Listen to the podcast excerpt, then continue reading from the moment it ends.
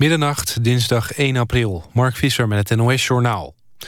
Bij de overval op juwelier Goldies uit Deurne... waren mogelijk meer daders betrokken. Hoofdofficier van Justitie Nieuwenhuizen zei in Nieuwsuur... dat de politie zoekt naar mogelijke andere daders. Een getuige heeft nog een derde opvallende persoon gezien... die zich wat schichtig gedroeg, zei hij. Nieuwenhuizen vertelde ook dat beide overvallers bewapend waren. Een van hen had een vuurwapen. Over het wapen van de andere overvaller wil het OM niet zeggen. De Belastingdienst geeft de burgers extra tijd om aangifte te doen. Door problemen met de website lukt dat vanavond niet of nauwelijks. Mensen die de komende dag of overmorgen alsnog aangifte doen... krijgen daardoor geen problemen. Ook krijgen ze voor 1 juli bericht over de aangifte... net zoals mensen die wel op tijd aangifte deden. Volgens de Belastingdienst ligt de website plat... door het grote aantal mensen dat op het laatste moment aangifte doet. De Amerikaanse minister van Buitenlandse Zaken Kerry heeft een bezoek aan Israël ingelast om te voorkomen dat het vredesproces in een slop raakt. Kerry zal praten met premier Netanyahu en de Palestijnse leider Abbas. Kerry hoopt Abbas zover te krijgen dat hij de Israëlische staat erkent. Lukt dat niet, dan ligt het vredesproces in duigen. De Zeeuwse groep Bluff heeft vanavond de Edison Pop Prijs gekregen. Volgens de jury klinkt uit het oeuvre van Bluff de belofte van samenhang en de suggestie van ontwikkeling. De award in de categorie pop was voor Sandra van Nieuwland en De Staat won als beste rockgroep. De jeugd van tegenwoordig won een Edison in de categorie hip-hop en Anouk kreeg de prijs voor beste album. De Edisons worden sinds 1960 uitgereikt en zijn daarmee de oudste muziekprijzen van Nederland. Het weer, in Zeeland mogelijk een bui. Komende dag en woensdag verandert er weinig. Het is zonnig en warm. Vanaf donderdag neemt de kans op een bui toe. En daarna wordt het dan geleidelijk minder warm. Dit was het NOS Journaal. Radio 1. VPRO. Nooit meer slapen.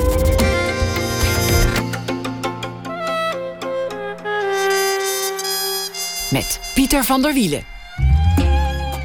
Goedenacht en welkom bij Nooit meer slapen. Na één uur krijgt u een verhaal van schrijver Erik Jan Harmens... dat hij vandaag speciaal voor dit programma heeft geschreven. En bij al je exen langsgaan met een draaiende camera om verhaal te halen. Levert dat een mooie film op. Happily Ever After is alvast de titel. Na ene aandacht voor die film. Maar we beginnen met David Barnau. Professor Anne schijnt hij onder vrienden al te heten. Want Barnau is wereldwijd bekend als de Anne Frank-expert. En als het over Anne Frank gaat, het fenomeen Anne Frank, is er altijd wel iets te doen. Een rel, een theorie over wie haar verraden heeft, of een groepering die met het icoon Anne aan de haal wil gaan. Barnau zelf noemde het ooit de Anne Frank-industrie. Na een werkzaam leven over heel veel onderwerpen, niet alleen Anne Frank, bij het Instituut voor Oorlogsdocumentatie gaat hij deze maand met pensioen. Is de oorlog dan nu voor hem ook eindelijk voorbij? Welkom, David Barnau. Goedenacht. Goedenacht. Ja, Anne Frank, expert. Het, het is u een beetje gaan uh, achtervolgen. Het lijkt me niet iets waar je ooit voor kiest. Dat je denkt, nou, ik ga Anne Frank expert worden. Volgens mij is het u een beetje overkomen. Ja, nee, daar, daar kom je helemaal niets uh, aan. Uh, het is echt, echt absoluut toeval. mensen willen zelden in toeval geloven. In dit geval in 1980 overleed Otto Frank. En mijn instituut kreeg bericht dat, dat het instituut de dagboeken zou krijgen. En de toenmalige directeur Papen riep mij en mijn collega Gerald van der Stroom bij elkaar. En hij had al bedacht, nou, er moet een boek van komen. En wij hadden zoiets, nou, het zal wel. en we hadden geen van drie het, uh, het achterhuis ooit gelezen. Dus het was een gekke start voor een, voor een onderzoek. Ja, en, en dan ga je er langzaam in rollen. En je gaat je verbazen over... Uh, nou, ten eerste ga je gewoon wetenschappelijk onderzoek doen. Maar dan ga je verbazen over, over de media's eromheen. De media-aandacht en ik heb mij vooral uh, verbaasd over, uh, dat doe ik nog steeds, over de, de gekke kanten. Zeg maar, een, een, een, wetenschappelijk iets, dat blijft interessant... en dat wordt door een paar mensen gelezen en dan ga je weer verder. Maar hier, eh, bij toen het in, het in Amerika uitkwam... was ik voor het eerst van mijn leven in Amerika... en de eerste, eerste dag zat ik in, in drie verschillende ontbijtshows over Anne Frank te praten. En toen wist ik inderdaad, wat overkomt mij eigenlijk? En dan gaat het rollen. Dus dat komt eigenlijk van buiten op je af. En er is absoluut geen vooropgezette bedoeling. Uh, sterker nog, ik, had, ik had het boek niet gelezen. Want ja, uh, een meisjesboek lezen, dat doe je niet. Een meisjesboek vond je het? Ja, Ja. En nou, de dag toen, toen bleek dat mijn directeur, mijn collega en ik het ook nooit gelezen had. Heb ik s'avonds in mijn, uh, mijn vaste stamkroeg uh, wetenschappelijk onderzoek gedaan. En iedereen van mijn leeftijd gevraagd, heb je het dagboek van Anne Frank gelezen? En geen van de mannen had het gedaan en de vrouw wel. Dus mijn theorie klopte een beetje. er waren een paar mannen die het wel hadden gelezen. En toen, ja, dat klopte mijn theorie niet, dacht ik. Maar die hadden, hadden een zus. En uh, mannen met zussen, die lezen wel meestersboeken natuurlijk. De Anne Frank-industrie heb je, heb je het wel eens genoemd. Um, het, het laatste stuk dat ik las in de New York Times, er, er werd, werd jouw naam ook weer uh, genoemd. Dat ging over Japan, waar een hele industrie rond Anne Frank is opge, opge, ja, ontstaan. Met die typische Japanse schattigheidscultus. Het is eigenlijk een soort My Little Pony, maar dan van Anne Frank. Met, met poppetjes en agenda's en tekeningetjes. En dan Anne Frank met van die grote ogen. Ja, daar, daar, wij verbazen ons daar natuurlijk over dat dat zo'n uh, dat in een land waar ja, er zijn geen Joden vervolgd, hebben mensen niet in de onderduik gezeten. En hoe kan dat nou? Ja, dat krijg je met, met een fenomeen wat zo groot wordt dat iedereen het voor zijn of haar eigen gebruik kan gebruiken. Uh, de Japanners hebben misschien gek gekeken over hoe wij met een kastanjeboom omgingen. Hoewel Japanners ook dolle bomen zijn, daar niet van. Maar de Japanners hebben dat zo gedaan. Eh, nog gekker uh, is het bijna helemaal losgetrokken van de oorlog. Dat uh, schaamtecultuur in Japan was, en dan praat ik over de jaren 50, begin 60, zo groot dat er geen aparte woord voor menstruatie was. En meisjes die elkaar dat toch wilden laten weten... die lazen in het dagboek van Anne Frank dat zij er openlijk over sprak. En toen is er spontaan zoiets gekomen... ik heb Anne's dag... En ja, dat heeft dus niets met oorlog te maken. Maar wel met een, een cultuur die heel anders is.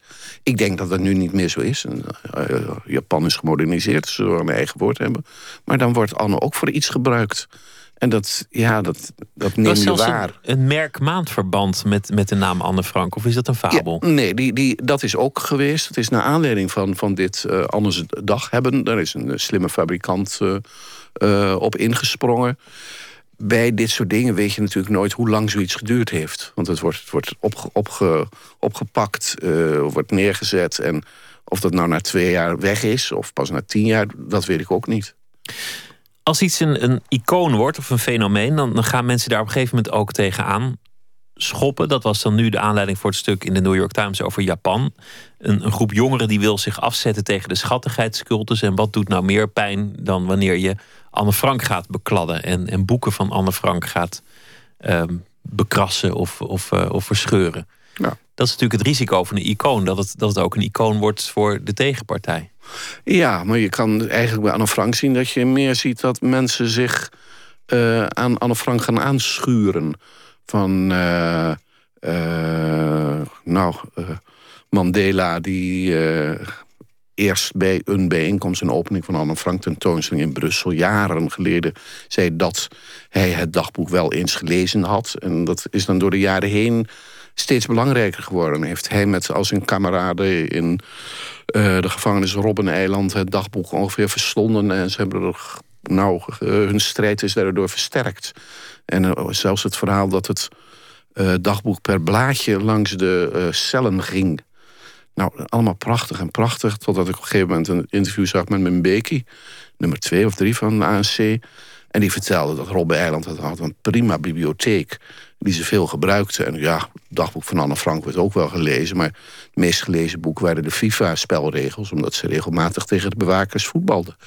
Dus dan wordt het alweer een beetje ze lazen Anne Frank nou wel, maar ze lazen er ook allerlei andere zaken. Dan maak je er sier mee. Nou, er was, was onlangs nog een, eh, een relletje op dat vlak. Justin Bieber bezocht het uh, achterhuis, mocht zijn naam in het gastenboek zetten en schreef toen de tekst dat zij ongetwijfeld, als ze nog geleefd had, ook een Bieber-fan was geweest. We luisteren even. Biebers bericht valt ook niet in goede aarde bij Erik de Zwart. Vader van de twee beliebers, Merel en Jasmijn. Toch een beetje de plank misslaan, zullen we maar zeggen. Hè? Dat geeft wel een beetje aan uh, dat de Amerikanen nou eenmaal uh, uh, vaak goed zijn in één kunstje... en sommige dingen van de wereld niet weten. Het Anne Frankhuis vindt het stiekem helemaal niet zo erg... dat ze door het bezoekje van Justin Bieber vandaag wereldnieuws is. Wij hopen dat zijn bezoek zijn fans inspireert om meer te weten te komen over Annes leven en haar dagboek te lezen. Zat ook een mooie denkfout in. Want als Anne Frank nog had geleefd, dan was ze vermoedelijk 90 of zoiets. Of in de 90. Ze is, eh, ja, ze is in 29 geboren. Maar ja, mensen zien haar toch als dat 13, 14, 15-jarig meisje uit dat boek. En als ze een toneelstuk zien of een film, ja, dan zien ze dat meisje van die leeftijd. Ze blijft eh, eh, ja, op die leeftijd steken, als het ware.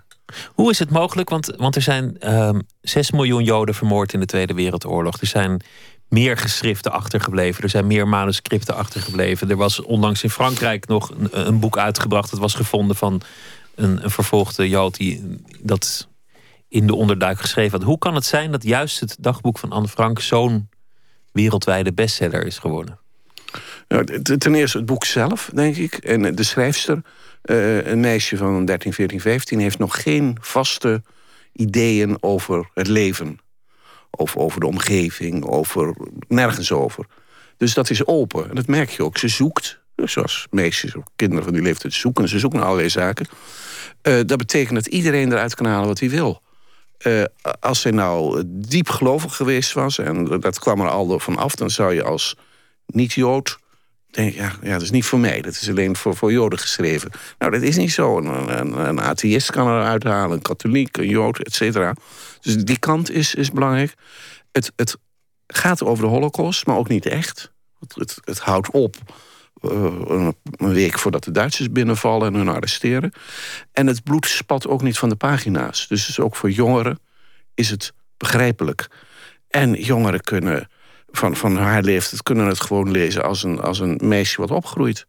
Ik heb uh, in Amerika bij een lezing in een middelbare school, zo'n 600 leerlingen uh, zitten daar. En er was een meisje van 13 die door haar vriendinnetjes opgestookt. Dat zag, kon ik zien natuurlijk vanaf het toneel. En die stelde de vraag of Anne een, een vast vriendje gehad had voor ze onderdook dat was voor haar eh, eh, de belangrijkste vraag. Of dit belangrijk meisje een steady boyfriend had. Of dat nou oorlog was, dat maakte niet uit. Ja, er zijn ook inmiddels uh, pedagogische studies aan de hand van Anne Frank... die dan daar een bepaalde theorie uit distilleren... dat een liberale opvoeding beter werkt dan een strenge opvoeding. De, er zijn sociologische geschriften over geschreven... over hoe mensen in bepaalde omstandigheden met elkaar omgaan. Dus heel veel mensen die halen iets uit dat boek... dat er misschien eigenlijk helemaal niet in zit. Ja, ehm, maar ja, wat er niet in zit, als, als die mensen dat er wel in zien zitten, dan uh, is dat hun zaak. En dan ja, mogen ze wat mij betreft doen. En even terug naar die populariteit. Ook heel belangrijk is het toneelstuk. Wat in 1955 uh, geschreven is door twee Amerikanen, Hollywood-schrijvers. En dat toneelstuk is heel goed gevallen in, in Amerika. Bijna een jaar lang op Broadway, en dat is lang toneelstuk over een volstrekt onbekend meisje. Over een onderduiken, wat, wat voor Amerikanen toch ook iets, iets heel anders is. Nou, en dat, uh, dat toneelstuk is daarna naar Europa teruggegaan. Ik heb als uh, Anne Frank is ontvoerd door Amerikanen... toen teruggebracht als niet een Joods ondergedoken meisje... maar toch een, een vrij vrolijke Amerikaanse teenager... die uh, ja, opbokst tegen allerlei dingen... maar uiteindelijk toneelstuk eindigt uh, diep in mijn hart, geloof ik, in het goede van de mens. Nou, dan kan je toch tevreden naar huis gaan.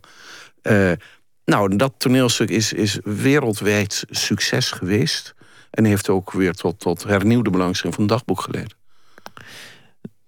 Vader Frank heeft, heeft in het begin echt um, zijn best moeten doen om het uitgegeven te krijgen. Dat, dat is de begingeschiedenis van het dagboek. Hij is als enige teruggekeerd van, van de, de onderduikers. Hij krijgt dan op een gegeven moment dat, ja, dat stapeltje papier in zijn handen gedrukt. Hij, hij wist al dat er geschreven was. En toen heeft hij zijn best moeten doen om het uitgegeven te krijgen. Hoe is dat precies gegaan? Ja, dat hij zijn best moet doen is niet zo gek. Ik bedoel, dan komt er iemand naar je toe die zegt... mijn dochter, dochter van 13 heeft een dagboek geschreven, wilt u het uitgeven? Nou, zo'n tien uitgevers hebben gezegd... Uh, gaat u maar naar de volgende uitgever. Dus ze ontkennen het allemaal nu natuurlijk. Uh, maar en hij, hij zat zelf met een probleem, omdat hij twee dagboeken in handen had. Anne is haar dagboek gaan herschrijven na twee jaar. Dus hij had een, een, een dagboek wat Anne eigenlijk aan de wereld wilde geven. Uh, haar tweede versie. Ze, ze, heeft dat echt gedaan met het oog om het uit te geven. Ze, ze heeft als een schrijver het manuscript bewerkt. Ja, ze, ze, had voor de radio gehoord dat er een, een, instituut in Nederland zou komen... waar ze al die dingen zouden bewaren, brieven, dagboeken. En dat is, hé, ze willen mijn dagboek. Dan moet ik toch wat aan gaan doen. Want eh, dat eerste dagboek, en dat zie je ook, wat zij uh, kinderachtige dingen vond. Tenminste, moet je dan. Dit heeft ze niet in haar tweede versie opgenomen. Dus ze heeft een, een, een serieuzer dagboek van gemaakt. En uh, Otto Frank die zat natuurlijk met dat probleem. Wat moet ik nou doen? Dus hij heeft de tweede versie genomen. Maar toen de Duitsers binnenvielen, was ze nog niet, had ze nog niet haar hele dagboek herschreven. Dus, en, en, ze was verder gewoon met haar oude dagboek aan het verder schrijven. Dus Otto Frank heeft ook deel uit haar eerste dagboek bij dat tweede herschreven dagboek gegaan. Maar ja, dan moet je nog een uitgever uh, overzien te halen. En het is uiteindelijk uh, hoogleraar geschiedenis uh, Romein geweest. Die had, kreeg het manuscript in handen en die heeft daar in het parool een heel lovend stukje over geschreven. En toen is er een uitgever geweest. Hé, hey, dat willen wij wel uitgeven. En de rest is history. Ja, toen volgden de vertalingen en het boek en, en ook alle ophef. Nou, heel veel studies verschijnen met enige regelmaat. En dan is de centrale vraag heel vaak: wie heeft Anne Frank nou eigenlijk verraden? Dat is de, laatste jaren is, is dat. Uh, dat zit dan bijvoorbeeld een biografie over Anne Frank, gewoon een biografie over Otto Frank. En dat is altijd een belangrijk onderdeel van, uh, van zo'n boek. En ik geloof dat het aantal daders nu op zes of zeven staat. Nou, die kunnen niet allemaal Anne Frank verraden hebben. En toen... Als je al die studies op een rij legt, denk je... wie heeft Anne Frank eigenlijk niet verraden?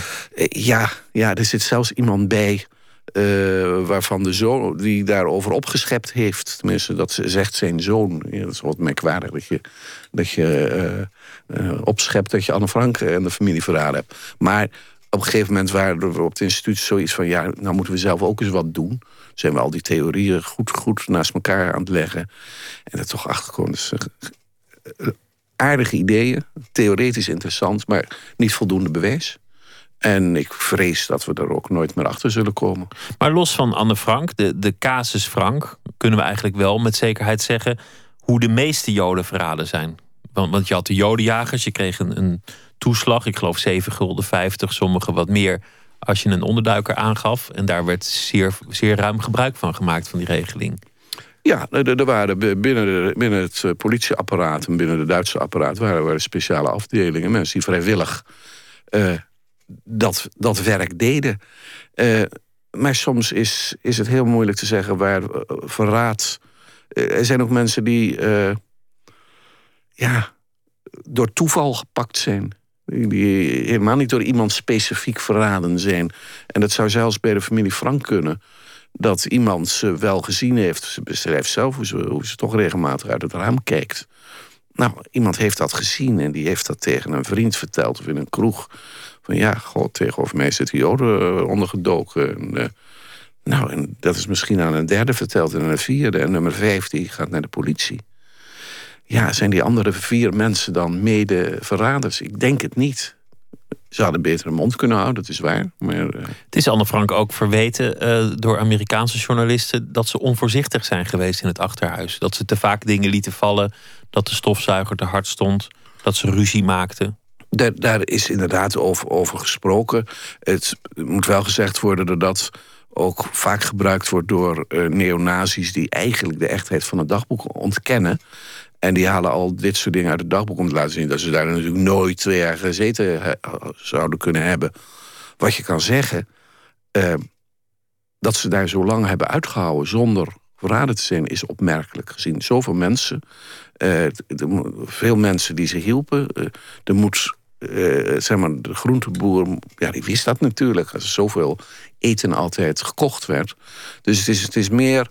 Ehm, de kans was groot dat ze op een gegeven moment verraden zouden worden. Maar ja, hun eigen schuld, ik denk het niet. Het, is ook een merkwaardig verwijt. Het is ook een merkwaardig verwijt. Ja. Ze wist zelf hoe ze ging uh, eindigen. Dat, dat is eigenlijk een van de wonderlijkste uh, passages in het boek. Dat ze, dat ze zelf de gaskamers noemt. De omstandigheden in Westerbork. Maar ook dat ze het verhaal heeft gehoord van de Engelse radio. Dat uiteindelijk de Joden vergast zouden worden. Ja, in, in, in, ze horen dat op BBC. En dat ben ik nakijken in BBC-archief. En er wordt inderdaad op een gegeven moment... dat er sprake is dat, dat er Joden in het oosten vergast worden. Punt. En dan houdt de mededeling op. En dan nog moet je daarbij bedenken, wat, wat bedoelt de BBC daarmee? Dat, dat alle Joden vergast worden? Of dat alleen de Joden die in Polen wonen en in Rusland, dat die vergast worden en niet de, de, de Duitse Joden en de Nederlandse Joden, want dat, ja, die lezen toch ook Goethe en, en Schiller. Um, en Anne gaat er verder ook niet op in. En om het nog ingewikkelder te maken, Anne schrijft het niet in haar eerste versie, in 42, als het voor de radio is, maar pas in 44 in haar overgeschreven versie, in haar herschreven versie. De vraag blijft dan natuurlijk, vond ze dat in 42 niet belangrijk genoeg? Want ze moet het ook gehoord hebben. En de tweede vraag is, hoe heeft ze zich dat in 44 opeens kunnen herinneren? Ja, je zal er nooit meer achter komen wat het is. Maar eh, dat het in het oosten niet pluis was... dat was natuurlijk bij, bij alle Joden duidelijk. Dat, uh, daar zijn ze tenslotte ook voor ondergedoken. Daar zijn ze voor ondergedoken. Daarvoor zijn ze eerst... Eh, heeft Otto het gezin naar Nederland gebracht. En heeft heel hard geprobeerd om een visum te krijgen voor Amerika. En ze zijn gaan onderduiken. Dus Otto is wel al door constant actief geweest. Proactief zelfs. Het heeft niet mogen baten. Er zijn ook veel liedjes geschreven over Anne Frank. Uh, onder andere van uh, Ryan Adams, Amerikaanse singer-songwriter. Hij uh, was ontroerd door het dagboek van Anne Frank. En hij schreef een liedje, Dear Anne. En ook hij stelt zich de vraag wie haar verraden heeft.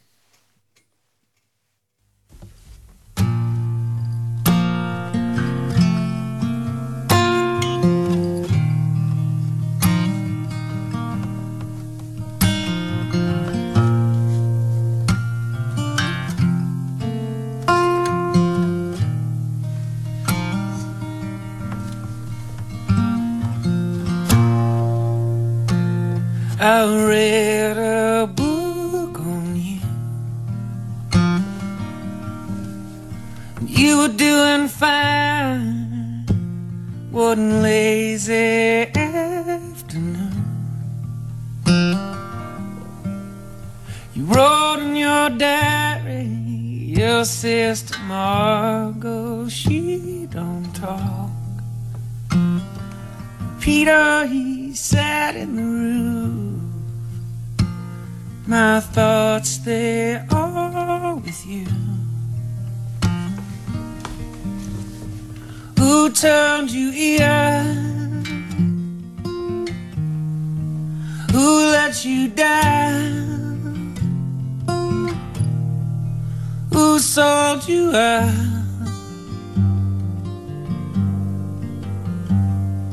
The green police or the Dutch and SB?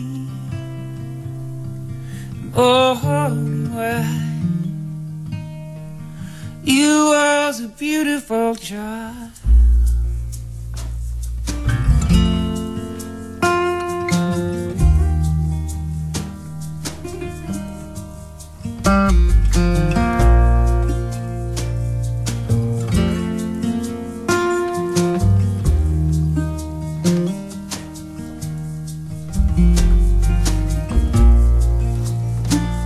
And she was just sixteen. Barely a girl, and she'd watch the leaves go green through the cracks in an old windowsill. What the hell did those people do? Yeah how could they sleep once they lay their eyes on you? Who turned you here? Who let you down? Who sold you out?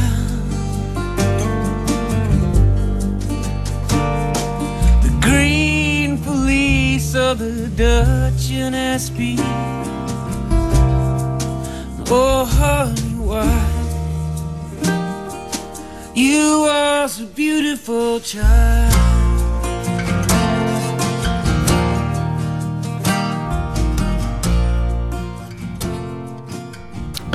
Ryan Adams, het nummer Dear Anne van de Stockholm Sessies uit 2001.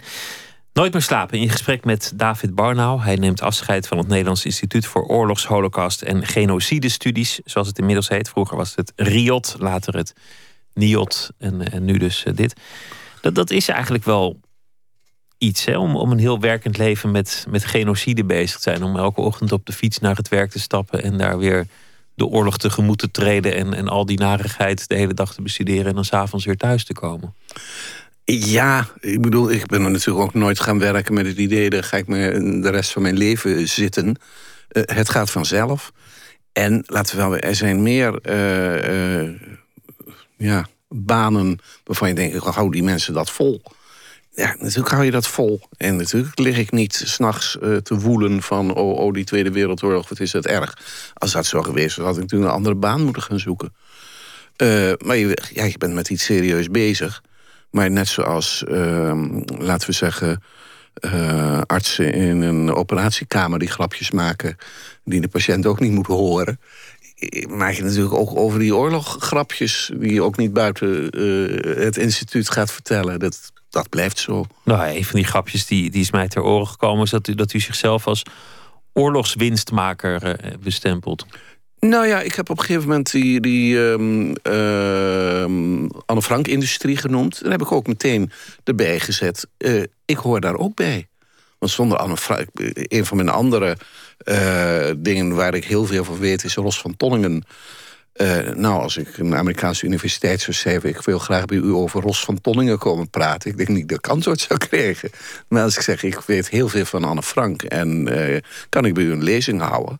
Nou, dan en we zeggen 50% eh, is dat raak.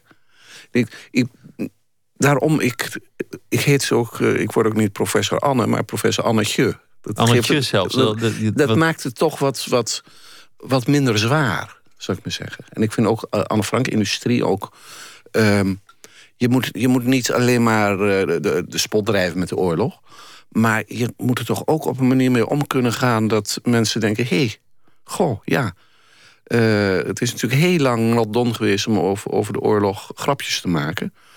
En dan zie je bijvoorbeeld dat in, uh, in, in, in Engeland Monty Python al uh, Hitler uh, liet rondlopen en dat soort dingen. En in Nederland heeft dat twintig jaar geduurd voordat men dat aandurfde. De, dat soort grappen over oorlog. Maar het is nu bon ton als het ware. En soms misschien ja, kan het een beetje minder. Maar ja, het heeft meer met goede of slechte smaak te maken dan dat ik zeg het kan niet. Dus je zal toch, ondanks het hele serieuze, want dat is het. Je bent met een serieus onderwerp bezig. Maar ook serieuze onderwerpen, dan moet je toch met een lichte toets over praten. En als het om Anne Frank gaat, dan ben ik degene die daar, laten we zeggen, soms ironisch uh, al die serieusheid als uh, ja, mensen die zich ongelooflijk opwinden over een kastanjeboom alsof bomen niet doodgaan. En als die doodgaat, dat dat niet mag... en dat er een heleboel geld ingestoken moet worden... om een boom in leven te houden. Een ander ding wat je vaak ziet bij mensen die de oorlog uh, bestudeerd hebben... of bestuderen of, of ermee begaan zijn op wat manier dan ook... is dat ze het gevaar gaan zien. En, en als er iets ook rond Anne Frank is gaan kleven... is, is die waarschuwing van het verleden die van stal wordt getrokken. Uh, Tom de Graaf heeft het gedaan ten tijde van Fortuyn. Daar had hij later spijt van. Maar het gebeurt met zeer grote regelmaat dat mensen de holocaust van stal trekken als iets niet zint in de huidige politiek. Ja, dat is natuurlijk. Uh, na de, Tweede Wereldoorlog en met name de holocaust erin. werd en wordt eigenlijk in Nederland nog als het ultieme kwaad gezien. Uh, als je in Nederland wil provoceren. Ik denk dat die oorlog en de holocaust nog het enige wat over is. Want uh, onze lieve heer, uh, seks. Nou, Koningshuis, nee. Koningshuis, nee. Hakenkruis schilderen. Daar krijg je nog wel mensen mee lekker boos. Dus dat is ook voor, voor, voor miljoenen mensen... staat het ook symbool voor goed of fout. Dus daar kan je mensen aan... Voor, zeg maar de uitdrukking bij, laten we zeggen, 60-plussers... nou, bij die en die zou ik wel willen onderduiken... Of die zou ik absoluut niet willen onderduiken. Daar wordt die oorlog weer helemaal teruggehaald. Dat zou jongeren van 20 of, of 30. Hoezo? Uh, waarom zou ik moeten onderduiken? Maar die oorlog was in, in de jaren 50 nog vrij dichtbij. Maar de Anne Frank Stichting heeft uh, een, een opvatting zich eigen gemaakt. Dat zij vanuit in mijn woorden dan, hè, ze, ze zeggen het zelf veel mooier, dat ze in de geest van Anne de stem van Anne in de wereld willen laten klinken. Dus kortom, dat, dat zij hetgeen Anne Frank is gebeurd, zien als een waarschuwing voor het heden. En dat zij daardoor zich geroepen voelen om, om zich uit te spreken in allerlei kwesties. Ja, en dat, dat hebben ze in, in de jaren 60, 70 geheel volgens de tijdgeest ook gedaan. Dat Anne Frank ook uh, uh, voor een betere wereld was. En uh, tegen atoombommen en tegen apartheid. En nou, tegen alle slechte dingen in de wereld. En vooral tegen racisme. Want racisme, dat eindigde in Auschwitz. Dus het is een vrij platte manier om ermee om te gaan. Maar ja, dat, dat monopolie van wij weten wat Anne gedacht heeft... en wij vertalen haar gedachtegoed. En mensen die dat misbruiken of fout vertalen... die krijgen, krijgen op hun donder. Dat is gelukkig wat verleden tijd. Is de sfeer tussen, uh, tussen jouzelf en de Anne Frank Stichting... inmiddels beter dan die ooit geweest is? Want ze hebben ooit via de directeur geprobeerd jou het zwijgen op te leggen? Dat hebben ze drie keer geprobeerd. Drie keer met een andere directeur. En ik mag eerlijk zeggen dat mijn directeuren mij wat dat betreft altijd gesteund hebben. Het werd natuurlijk ook gek gevonden dat een, dat een instelling als Anne Frank zich die, die inderdaad voor al die dingen staat, dat hij wel voor censuur is. Uh, ik heb minder met, met de stichting te maken eigenlijk. Uh, ik, ik, het heeft ook mee te maken, op een gegeven moment zijn de, zijn de, echte dagboeken ook in, in, echt in bruikleen gegeven aan de Anne Frank Stichting. En voor die tijd, uh, dus aan het museum, voor die tijd kwam ik ja, vier keer per jaar daar naartoe om blaadjes om te draaien of een ander dagboekje neer te leggen. Et dat was ook altijd bijna een soort demonstratie van die dagboeken. Die zijn niet van de Anne Frank Stichting, maar van, van het NIOD. Ja, dit is al een groot aantal jaren is dat over. Dus er is niet zoveel direct contact meer. Maar ja, ik, ik, ik ben niet veel anders geworden dan, dan toen. En, en de stichting is dus natuurlijk sinds, sinds een jaar of 15, misschien al wat langer, uitzicht niet meer over politieke zaken. Ik heb ze nog nooit over Wilders wat horen zeggen, om maar wat te noemen. Hoe zit dat met, met jouzelf? Want jarenlang was dat eigenlijk een van, van de, de speerpunten. Als je al eens een opiniestuk schreef van jongens, gebruik, trek niet meteen Anne Frank uit de kast. Begin niet meteen over Anne Frank als iets je niet zint. Maar ik kan me, kan me haast niet voorstellen dat, dat dat er nooit momenten zijn dat je denkt van ja, het kan eigenlijk gewoon weer gebeuren. Wat er toen is gebeurd, zou toch zomaar weer een keer kunnen gebeuren. We, we, we hebben zoiets van de geschiedenis herhaalt zich nooit. En als hij zich herhaalt, dan weet je niet hoe het eruit ziet. Ik geloof niet in. Nou ja, neem een voorbeeld. Mijn, mijn grootvader heeft twee wereldoorlogen meegemaakt. Mijn vader één en ik nul. Ik denk dat dat zo blijft. En we zijn natuurlijk ernstig geschrokken hoe in Joegoslavië een, een echte, echte harde oorlog ging. En notabene in een land waar je, gewoon wat je als vakantieland kende. Dat had niemand gedacht. Afrika, ja, daar slaan ze elkaar de hersens in, dat soort dingen. Of, of oorlogen Vietnam en alles. Internationale imperialistische oorlogen. Maar zoiets vlakbij, en Srebrenica... dat zijn dingen die de hart ingehakt hebben. Maar dan nog geloof ik niet in zo'n... Uh, uh, ja, van het, het kan weer komen. Dat, het heeft ook geen zin, want waar, wanneer ga je dat roepen? Namelijk om anderen te demoniseren. Uh, ik heb een aantal jaren geleden samen met een uh, collega... Uh, hadden we allebei een stuk in de, in de NRC en hij vond... en, en had hij, alle, had hij al een heleboel voorbeelden van... dat de PVV en Wilders heel goed met de NSB... de Nederlandse nazi-beweging vergeleken konden worden. Terwijl ik juist zei... Uh, ik vind het, vond ook dat goed onderbouwde... Uh, dat je dat niet kon doen. Dat je naar de boerenpartij moest kijken of wat dan ook. Dus uh, ik, ik heb dat wel in mijn hoofd van... hé, hey, hoe zit dat? Maar nee, nee dus. Maar goed, dan hebben we het over een oorlog. Maar het gemak waarmee mensen over groepen praten... en, en dat, dat geldt voor allerlei groepen in allerlei landen... ja, het, het hoort kennelijk toch bij, bij de menselijke aard. Of het nou gaat om... om Hutus en Tutsis of, of over moslims of over Joden. om zo nu en dan een, andere groep. om zich van een andere groep te willen ontdoen. Ja, en uh, dat ontdoen, dat, dat gebeurt gelukkig weinig. Maar je schrikt inderdaad soms hoe, hoe met wat voor gemak men over anderen, want het zijn natuurlijk altijd anderen, eh, gesproken wordt. En eh, ook met een ruwheid. Eh, ja, je kan zeggen, de, de manieren zijn verruwd. Dat is ook zo. Dus ook in dit opzicht is er een verruwing. En niet vergeet dat er een. ehm, eh, Europa, als je er eenmaal bent, wordt natuurlijk steeds opener. Eh, ten eerste is het reizen vele malen goedkoper dan vroeger. Eh, grenzen zijn opener. Er is een soort. soort eh, bedoel, multinationals kennen we natuurlijk al, al, al heel lang. Eh, de Nederlandse. Ehm, de, de Verenigde Oost-Indische Compagnie eh, in Nederland was de eerste multinational, zou ik maar zeggen. Die, die kijken niet naar grenzen. Nou, dat geldt ook voor de factor arbeid. En dat merken we de laatste 10, 20, 30 jaar. En daar kunnen we slecht mee omgaan. Wij vinden het wel normaal dat we naar Duitsland gaan om daar te gaan werken, of naar Amerika of wat dan ook. Of in, in de jaren 50, die honderdduizenden die naar Australië, Nieuw-Zeeland, Canada gingen. Dat wo- wordt allemaal heel normaal beschouwd. Maar zodra er mensen hier komen, die hier willen werken, dan is er, komt er een soort lawine van, van, van bezwaar. Terwijl we natuurlijk, als we een beetje gaan rekenen, kan je zeggen, wie, moet, moet jou in het ziekenhuis over twintig jaar of in het bejaardentehuis eh, onderhouden? Maar het is, het is van alle tijden. Al in de, in de middeleeuwen had je al, al de Kataren of, of de barbaren in de, in, de, in de Romeinse tijd. Of de, je schetst een idylle. De tijd dat alles nog goed was. Een tijd die nooit heeft bestaan. Ja. Toen, toen was de lucht blauw en het gras groen. Toen kwamen zij, die anderen. Ja.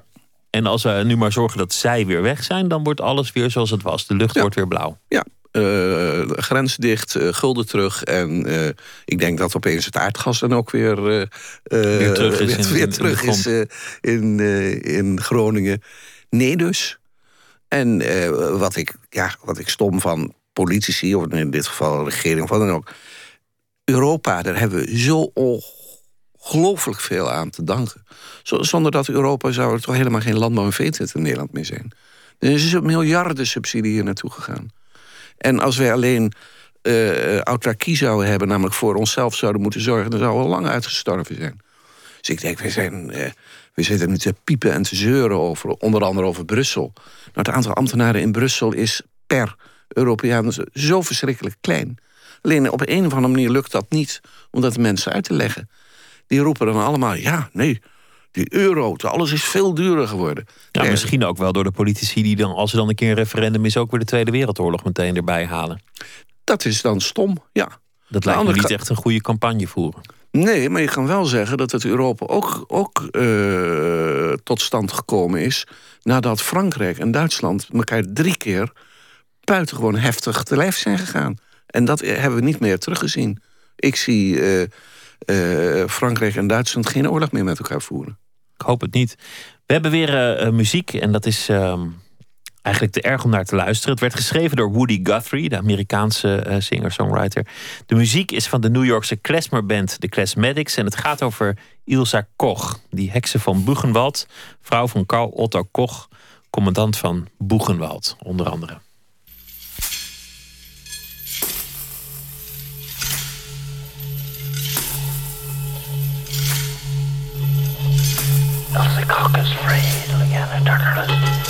I'm here in Buchenwald. I'm here in Buchenwald. My number's on my skin. My number's on my skin. Old Ilse Koch is here. Old Ilse Koch is here.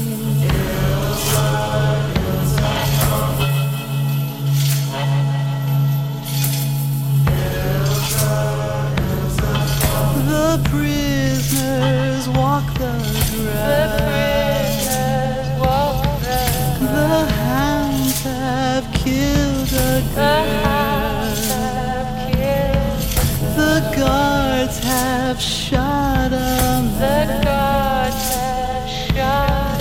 Some more have starved to death.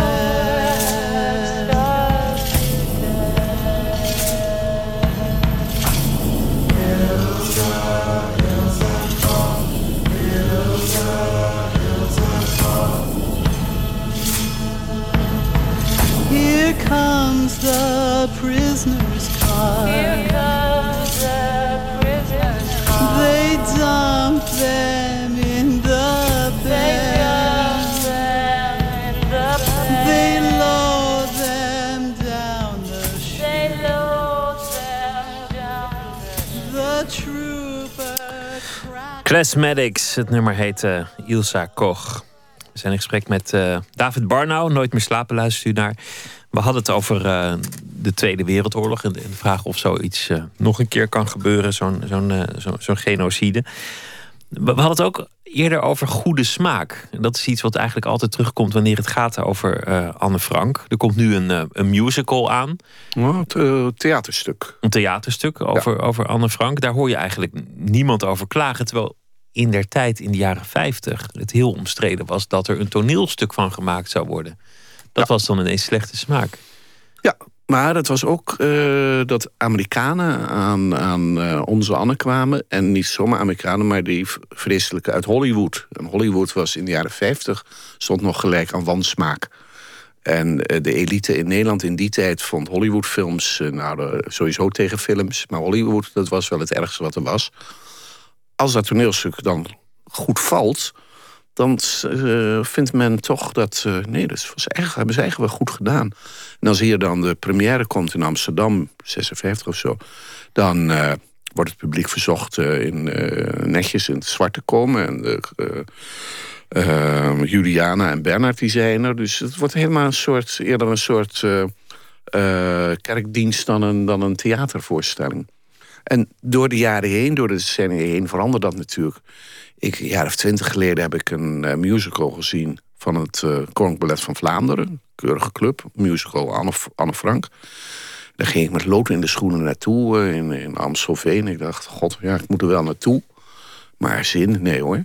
Maar ik geloof dat ik na het derde liedje al mee zat te neurien en mee te wippen. Het was, werd zo goed gedaan. Maar toen, toen was er nog geen, geen vraag naar. Want verder naar Amstelveen is hij niet gekomen. Dus niet in Amsterdam zelf. En de jaren vijf geleden heb ik weer een musical gezien. In de Nieuwe Lamar, geloof ik. En daar vond ik eigenlijk niets aan. Nou, het was dezelfde musical was. Dus dat heeft dat, dat ene, die ene club, ik weet niet meer wie was, dat dat niet aanslaat. En die, die, die Vlamingen dat dat wel aansloeg. Wat zijn de momenten dat, dat je in je goede smaak aangetast voelt uh, over Anne Frank? Je denkt, jee, nou, de, hoe ze dit nou weer kunnen doen? Ja, goede, goede smaak. Uh, die, die boom die ik er net al noemde, dat er op een gegeven moment werd er gesuggereerd, nou. Kijk, het was natuurlijk heel duur om, om, om hem in zo'n ijzeren harnas te gieten. Dus het is allemaal geld bij elkaar gehaald. De mensen die dat gedaan hebben, zijn, zijn nu nog met elkaar aan het ruzie maken aan wie je terugbetaald moet oh, ja, worden. Dat houdt ze bezig, die boom, toch? Ja, maar er werd dan ook gezegd... nee, er zijn vast mensen die uh, daar stukjes van willen hebben... en daar een kunstwerk van maken. Dus er werd al eigenlijk bedacht van... nou, dat is wel een verdienmodel, uh, die dode boom. Nou, hij ligt nog steeds in een container in het Westhavengebied in Amsterdam. Niemand wil hem hebben. Horrorfilms over Anne Frank zijn er ook gemaakt? Uh, ja, en, en de laatste tijd... Dat, ik kan niet meer bijhouden wat er, op, wat er op internet is. Vroeger was dat handig voor internet, hield je het nog wel een beetje bij. Uh, ik heb, uh, er is bijvoorbeeld in Amerika is een, is een film gemaakt in een serie uh, van Heroes of Our Time. Dat klinkt ook heel Amerikaans, waar dan een, een Amerikaanse jongen in een tijdmachine gestopt wordt. En, dan in, en hij gelooft niet in het dagboek van Anne Frank, maar hij komt dan wel in het achterhuis terecht in 42. En uh, verraadt de familie aan de Duitsers. En nou, dan komt hij weer terug in de tijdmachine en schaamt zich heel erg. En dan, en dan uh, zegt hij, oh, ik heb ze verraden, ik heb ze verraden. Nee hoor, en dan vraagt hij, hoe is het nou, hoe is het met ze afgelopen?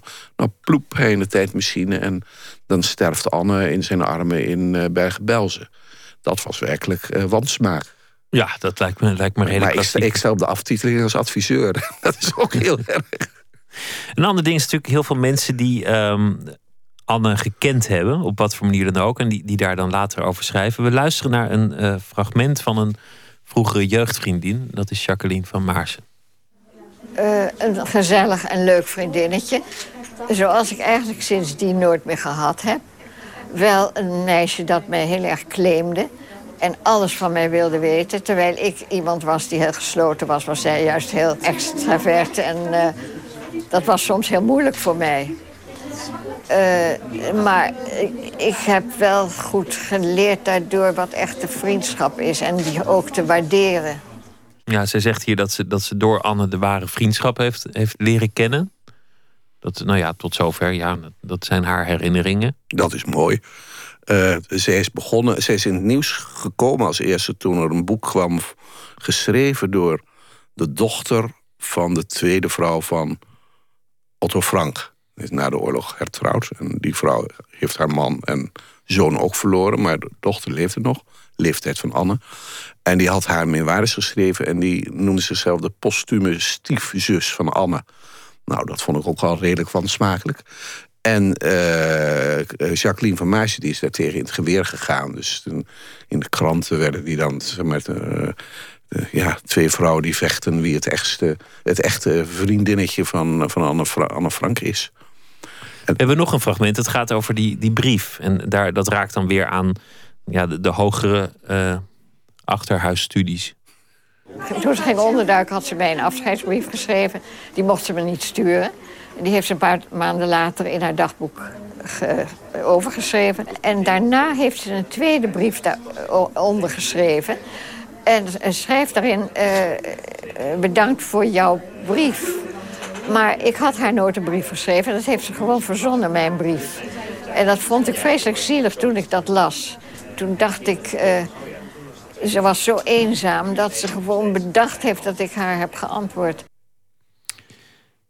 Nou ja, dit, zo zijn er ontzettend veel boeken en artikelen over, over dat boek. Van wat klopte nou, wat klopte nou niet? Wie heeft ze nou wel gekend? En, en, mensen die ook memoires hebben aan dat ene jaar in de klas op het lyceum bij uh, uh, Anne Frank. Of, of nog sterker, we hebben in de knipsel, knipselcollectie van Nierot... heb je toch wel vier, vijf verhalen van verschillende vrouwen... in wier armen Anne Frank uiteindelijk is gestorven in Bergen-Belsen. Dus dat, dat krijg je dan ook. En Bert Meijer, die vorig jaar overleden... Heeft aantal jaren geleden een boek geschreven... Uh, Leven na Anne Frank. En die had Anne Frank dan in, in Bergen-Belsen gezien. Daar zat Anne Frank verhaaltjes voor te lezen... en andere Joodse meisjes. Allemaal onzinnige verhalen. Je kunt zeggen, eigenlijk Anne Frank heeft een gezicht gegeven... aan die 6 miljoen vermoorde Joden in, in de Tweede Wereldoorlog. Maar het risico bestaat natuurlijk dat dat gezicht groter wordt dan het getal zelf. Dat het inmiddels zo over Anne Frank gaat dat je bijna al die anderen uh, naar de achtergrond drukt als je het steeds maar over haar hebt. Ja, dat, dat is ook dat is waar. En die ene song die we, die we er net hadden, dan wordt er ook gezegd van such a beautiful child. Zoiets, uh, is dat erger dat er een mooi kind vermoord wordt uh, dan, dan, ja. dan, lelijke kinderen? Dus, dus dat maakt het. En ook de Joodse gemeenschap na de oorlog, toen, toen het dagboek populair werd, had er ook zoiets van: moet nou die hele. Dat arme, arme meisje die 6 miljoen doden dragen op haar schouders. Dat kan toch niet? Dat kan ook inderdaad niet. En als je het, uh, het achterhuis leest, en als dat het enige is wat je, wat je leest over de oorlog, en dat geldt natuurlijk voor miljoenen en miljoenen mensen, dan weet je natuurlijk niet wat de oorlog inhoudt, wat de holocaust inhoudt. Wat dat betreft geeft het een bijna rooskleurig beeld van vervolging. Met z'n allen, in, in, met je hele gezinnetje ondergedoken. En je, uh, Sinterklaas wordt gevierd en je zingt uh, wat en zo. En steekt kaartjes op. Nou, dat is toch niet zo erg. Maar dat is niet de oorlog.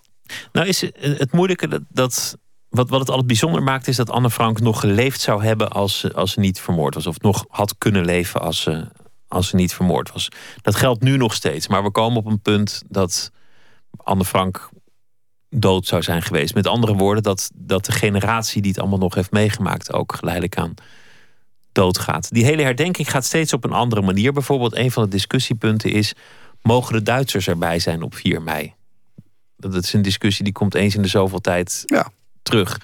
Moet je de schuld alleen maar leggen bij de Duitsers of bij de nazi's? Of moet je, moet je er een groter perspectief in doen? Gaat het ook over het verraad van de Nederlanders? Gaat het ook over bureaucratieën versus individuen? Hoe zie je de toekomst van, van de herdenkingen voor je?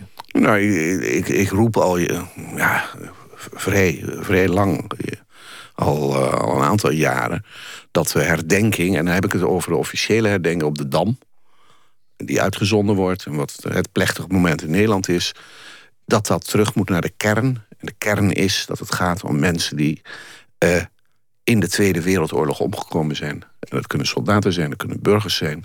Dat zijn uh, Joden, Roma en Sinti. Maar in de loop der jaren is daar dus van alles bijgekomen. En dan, en dan verwatert het. Want dan verwatert het, het. Alle veteranen of alle mensen die ooit onderdrukt zijn... of iedereen die ja. ooit iets te maken heeft ja. gehad met een vorm van geweld. Ja, ik bedoel, waarom de verkeersslachtoffers niet? bedoel, dat is ook heel erg. Ik bedoel, op zo'n manier wordt het inderdaad een, een wat waterig geheel. En uh, ja, dan krijg je ook van die gekke uitwassen... dat een 4, 5 mei-comité het gewoon vindt dat een, een, een scholier... Een, een, daar een gedicht zou opdragen... wat gaat over zijn oom die, ik geloof, aan het Oostfront gesneuveld was. Uh, 4 mei, ik zeg altijd, 4 mei is onze herdenking uh, van, van die oorlog.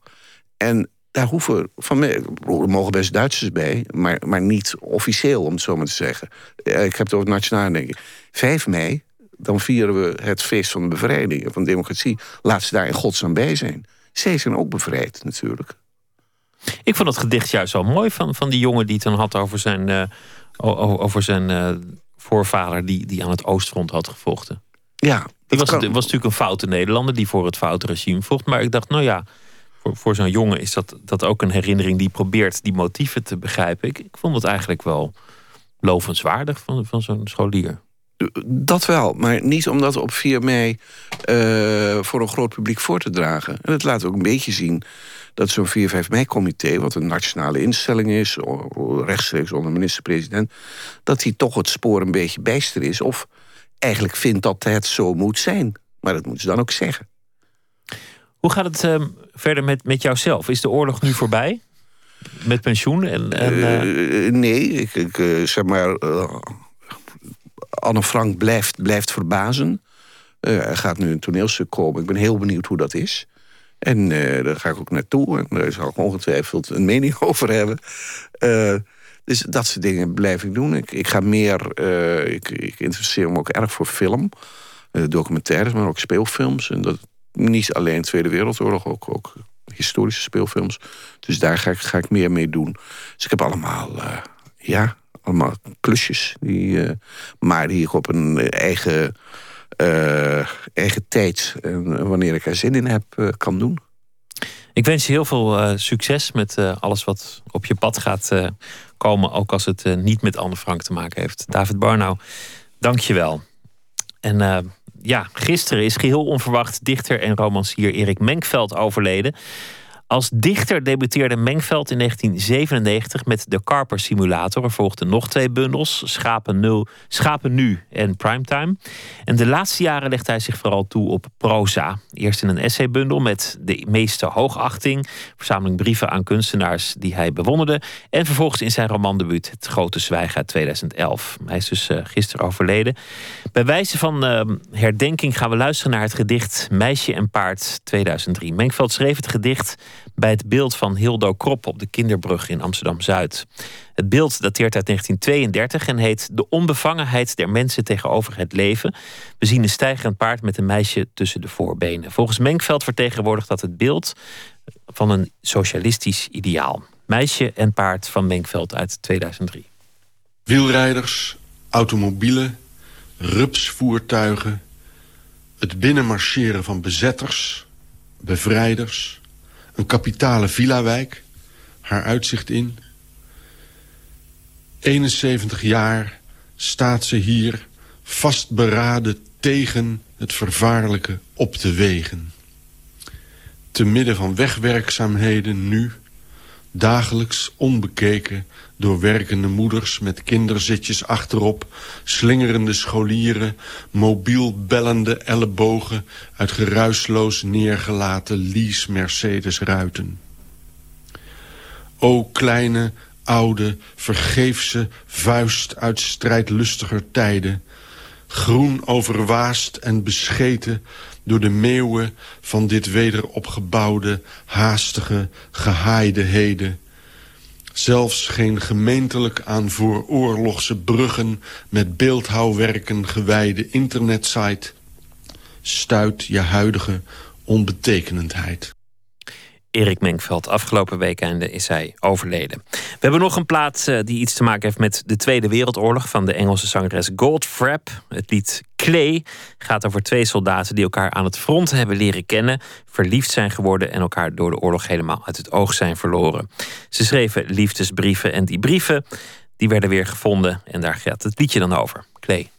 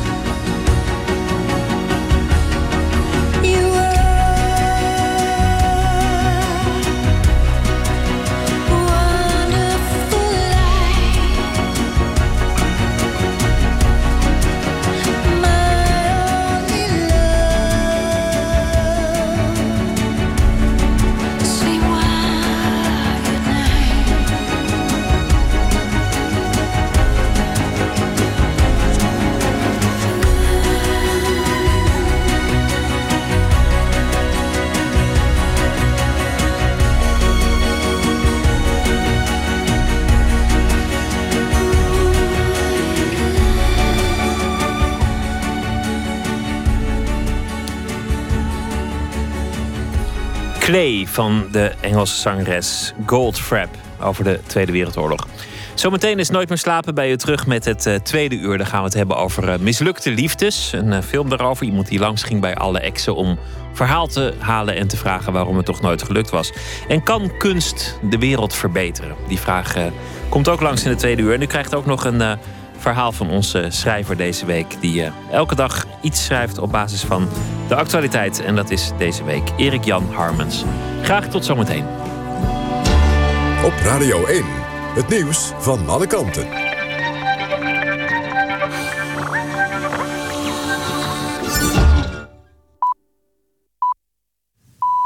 1 uur. Mark Visser met het NOS-journaal.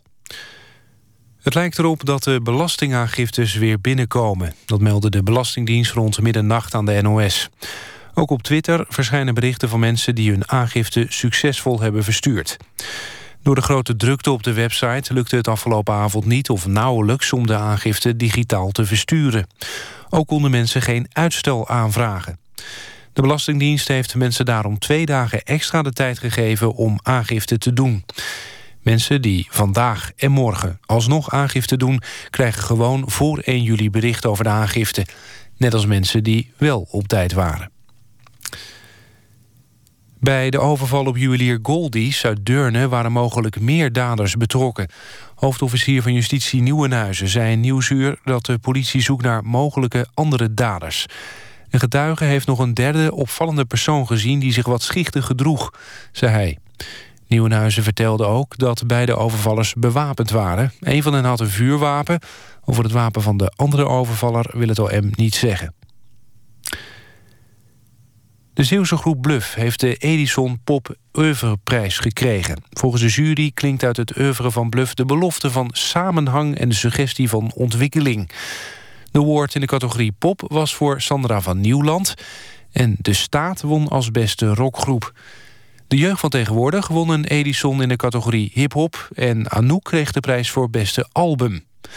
De Edisons worden sinds 1960 uitgereikt en zijn daarmee de oudste muziekprijzen van Nederland. Het weer, vannacht staat er weinig wind en wordt het nevelig. Overdag wisselen zon en wolkenvelden elkaar opnieuw af. Smiddags wordt het 16 tot 21 graden. Dit was het NOS Journaal. Radio 1. VPRO. Nooit meer slapen.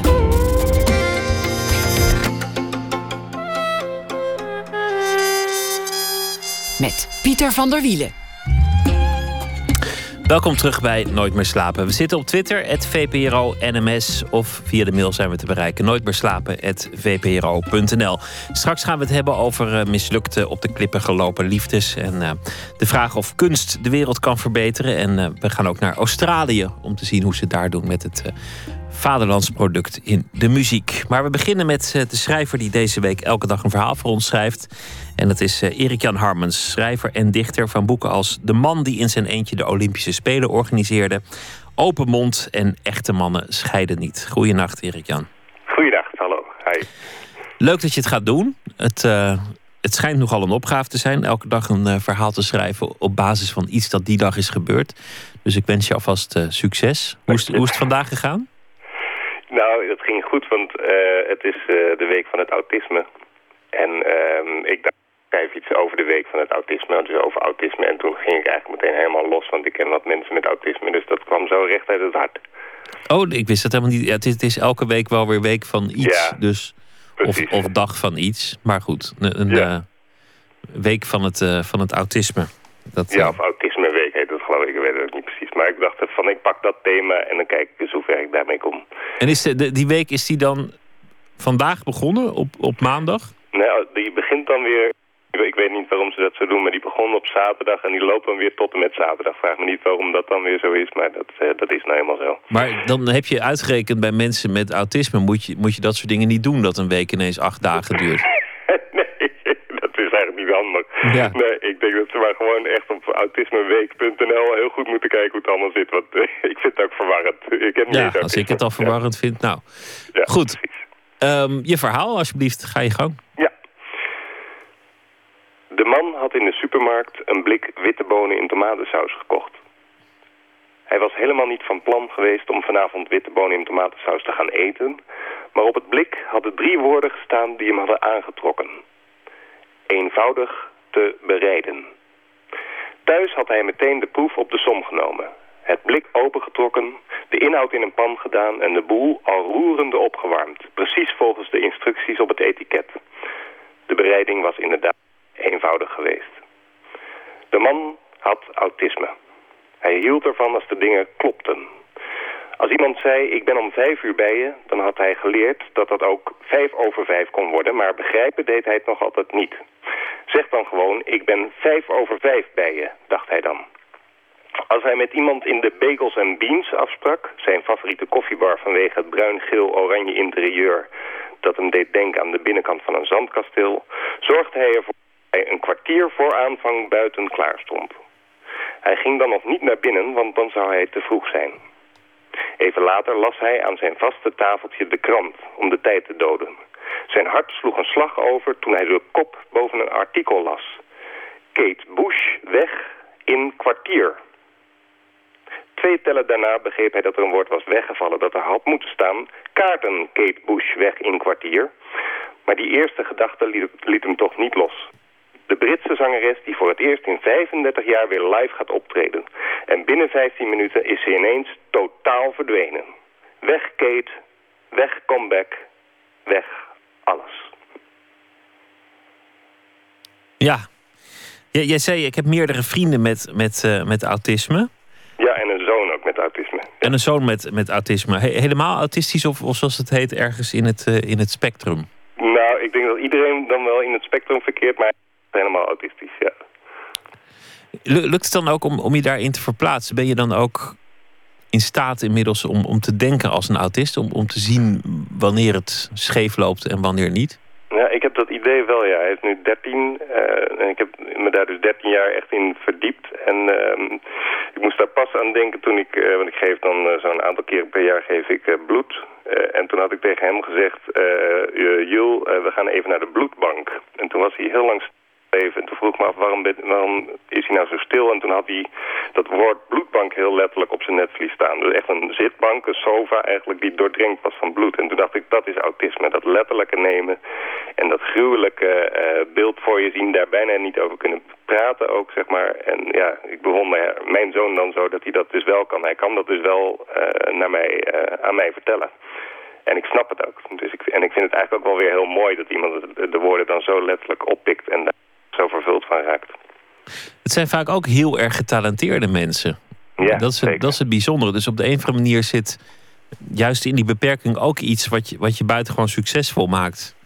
Ja, alleen is dat talent weer niet altijd ehm, ja, algemeen aanvaard als talent. Kijk, bijvoorbeeld mijn zoon die weet van alle songfestivals vanaf de jaren 50 tot nu weet hij alle nummers 1, 2 en 3 uit zijn hoofd.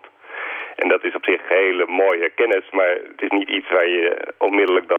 eh, de, eh, dus je moet het een beetje sturen, zeg maar. Ik bedoel, dit is mooi dat hij dat uit zijn hoofd heeft geleerd, maar je moet hem toch ook gaan sturen naar iets waar hij, eh, ja, waar hij ook echt iets mee kan bereiken. Ik bedoel, hier kan hij een, zeg maar, even oneerbiedig gezegd, een, quiz eh, mee winnen of hij kan bij het Songfestival eh, uit enorme kennis putten. Maar ik denk dat hij bijvoorbeeld ongelooflijk goed gaat worden in het testen van computerprogramma's. Ik denk dat daar zijn grote talenten bijvoorbeeld wel eens zou kunnen zitten en dat hij daar eh, ook heel gelukkig van wordt. Ik hoop het. Het was, eh, het was mooi dat je een verhaal over eh, de Autismeweek wil- wilde maken. Al enig idee wat je morgen gaat, eh, gaat doen? Nou ja, ik dacht, we kunnen, we kunnen een feuilleton doen. maar daar moet ik nog even over nadenken, want dat moet wel heel mooi worden. Ehm, maar daar ben ik nog een beetje zo aan het bedenken of het leuk is om daar dan de hele week over te schrijven... of dat dat nog een beetje moet variëren. Kijk, die flexibiliteit die, die heb je. Dus Dat, is de cliffhanger. Ja, dat eh, merk ik morgen wel. Dank je wel en eh, voor nu een hele goede nacht. En eh, dank voor je verhaal. Fijne nacht, Pieter. Dank je wel. Erik-Jan Harmens was dat. Schrijver van meerdere boeken en deze week onze huisschrijver. We gaan luisteren naar de Robert Cray Band. In 1987 had hij een gigantische hit met Right Next Door. En inmiddels is hij al jaren gewoon stevig aan de weg aan het timmeren. En van hem komt inmiddels alweer de zeventiende plaat uit. Het nummer dat we draaien heet What Would You Say?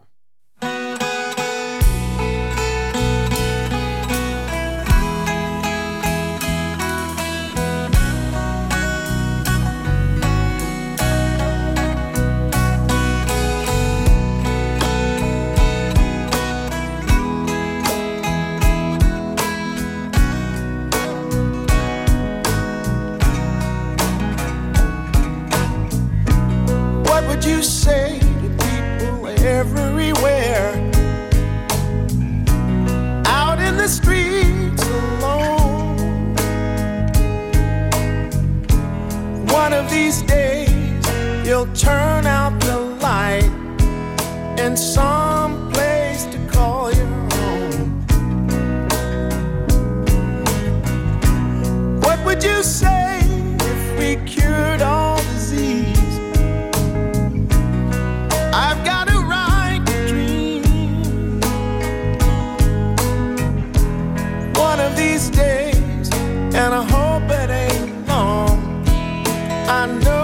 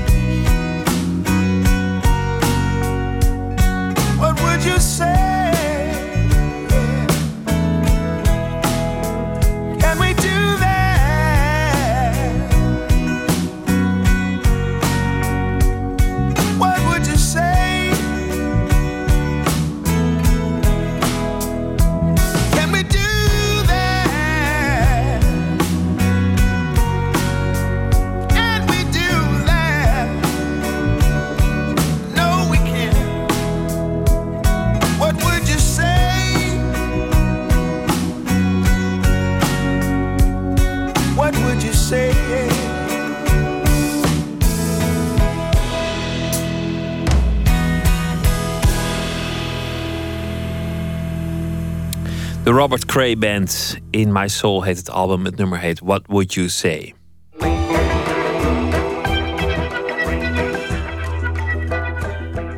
U luistert naar Nooit meer slapen. We gaan het hebben over mislukte liefdes. Toen haar zoveelste relatie op de klippen dreigde te lopen, besloot documentairemaker Tatjana Bosic eens uit te zoeken waarom al die liefdes toch steeds weer mislukten. Vijf exen zocht ze op met een draaiende camera. En dat werd een documentaire Happily Ever After.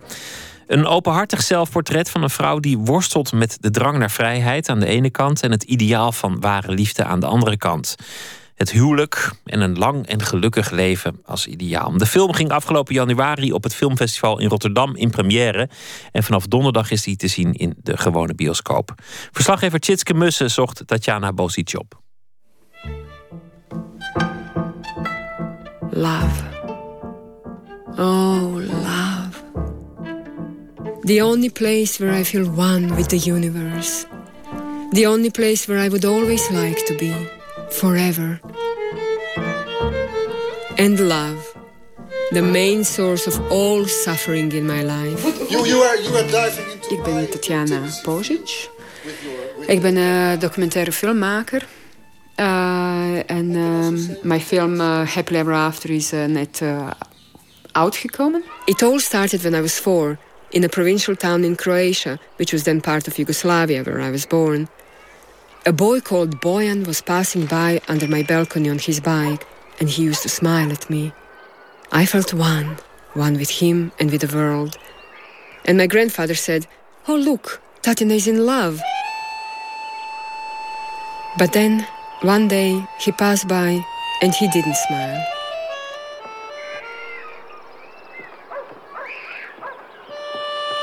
Since then, I was in love so many times that I cannot count it. But for some reason, every time something went wrong. Het verhaal in de film is dat eh, ik een probleem in mijn uh, huidige relatie. Dus ik ga op bezoek naar mijn exen om te zien eh, wat is er mis mij, met mij. For a woman with the same name, Tatjana. I still don't know why.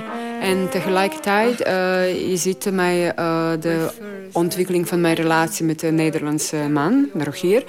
Uh, vanaf minuut één en tot, tot vijf jaar later. You get, angry, you, get, you get angry before I say something. No, you get because angry I knew- because no, you get I angry knew when what you you were, wanted to say. Maar eindelijk, ik denk dat hij gaat over innerlijke emancipatie. Dus uh, opeens was dat duidelijk dat uh, hij moet over mezelf uh, gaan. Um, nog meer dan ik dacht, dat, dan ik verwa verwachtte.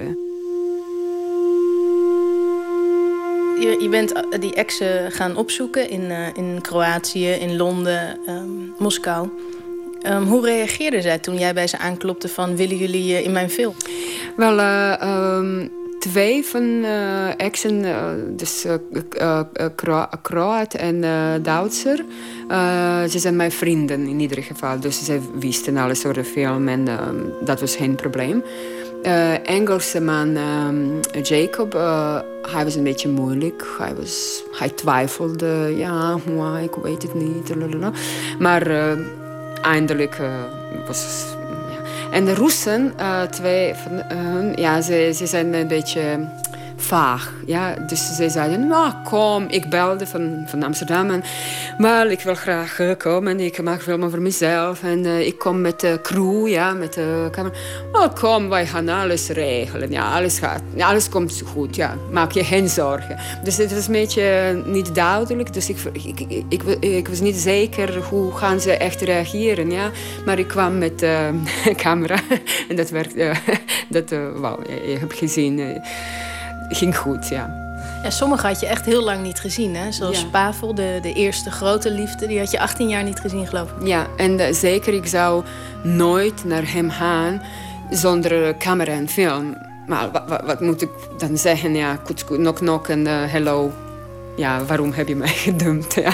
Nee, dat, uh, dat, maar met de film, film was een camera en de crew, dat was een soort of um, bescherming voor mij. Dus ik kan, kon ook uh, horen dingen over mezelf makkelijker omdat ik had een, dit apparaat tussen ons. Ja? En uh, toen mannen zeggen, ja, jij was moeilijk en uh, je huilde. Of jij was fascist, zegt uh, Pavel. Ja? dus ik dacht, oh, dit is een leuk, een leuk ding wat hij zegt voor de film. Ja, dat gaat goed werken in de film. Dus dat, was, ook, dat maakte makkelijker voor mij. Ja, want er worden nogal dingen gezegd. Je vraagt ze, vertel me de waarheid. Waarom, waarom hebben jullie ja. me verlaten? En ze zijn bikkelhard soms. Ja, ja, dat was. Uh, maar uh, eerlijk, uh, dat, dat was op dit moment niet moeilijk voor mij. Ja? En op dit moment van filmen. En dan later in de, in de montagekamer. Ik heb wel veel. Wel, dat was echt confronteerd om niet, niet alleen wat zij zeiden, maar jezelf, naar jezelf te kijken. Ja?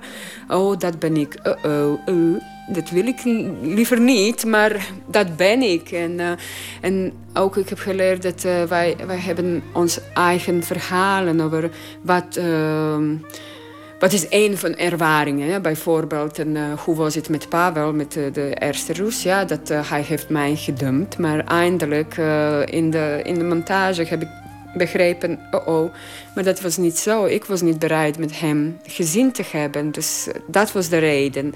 Ik vroeg, ik was nooit de, deze twee feiten, dat ik wilde niet. Met, de, ik, ik, heb dat niet, uh, hoe zeg je dat? Uh, um, verbonden samen, met elkaar. Verbonden, ja. Dus, dus, um, en ook uh, bijvoorbeeld ruzies met Rogier. Um, dat was ook je denkt één ding, ja, in het moment van die ruzie. En dan twee maanden later, ik zie dat in de montage, ik zie mezelf en ik denk, oh, maar dat was niet zo als ik, ja, en, en dan moest ik uh, naar Rogier gaan en was sorry zeggen. ja, sorry, nee, jij had gelijk, ja. Dus het was wel uh, confronterend. Had je jezelf ook van tevoren, want het is inderdaad een heel eerlijke film, een heel open film. Je bent niets ontziend naar jezelf toe. Um, had je dat ook van tevoren als voorwaarde? Van ik kan alleen deze film maken als ik echt heel eerlijk ben.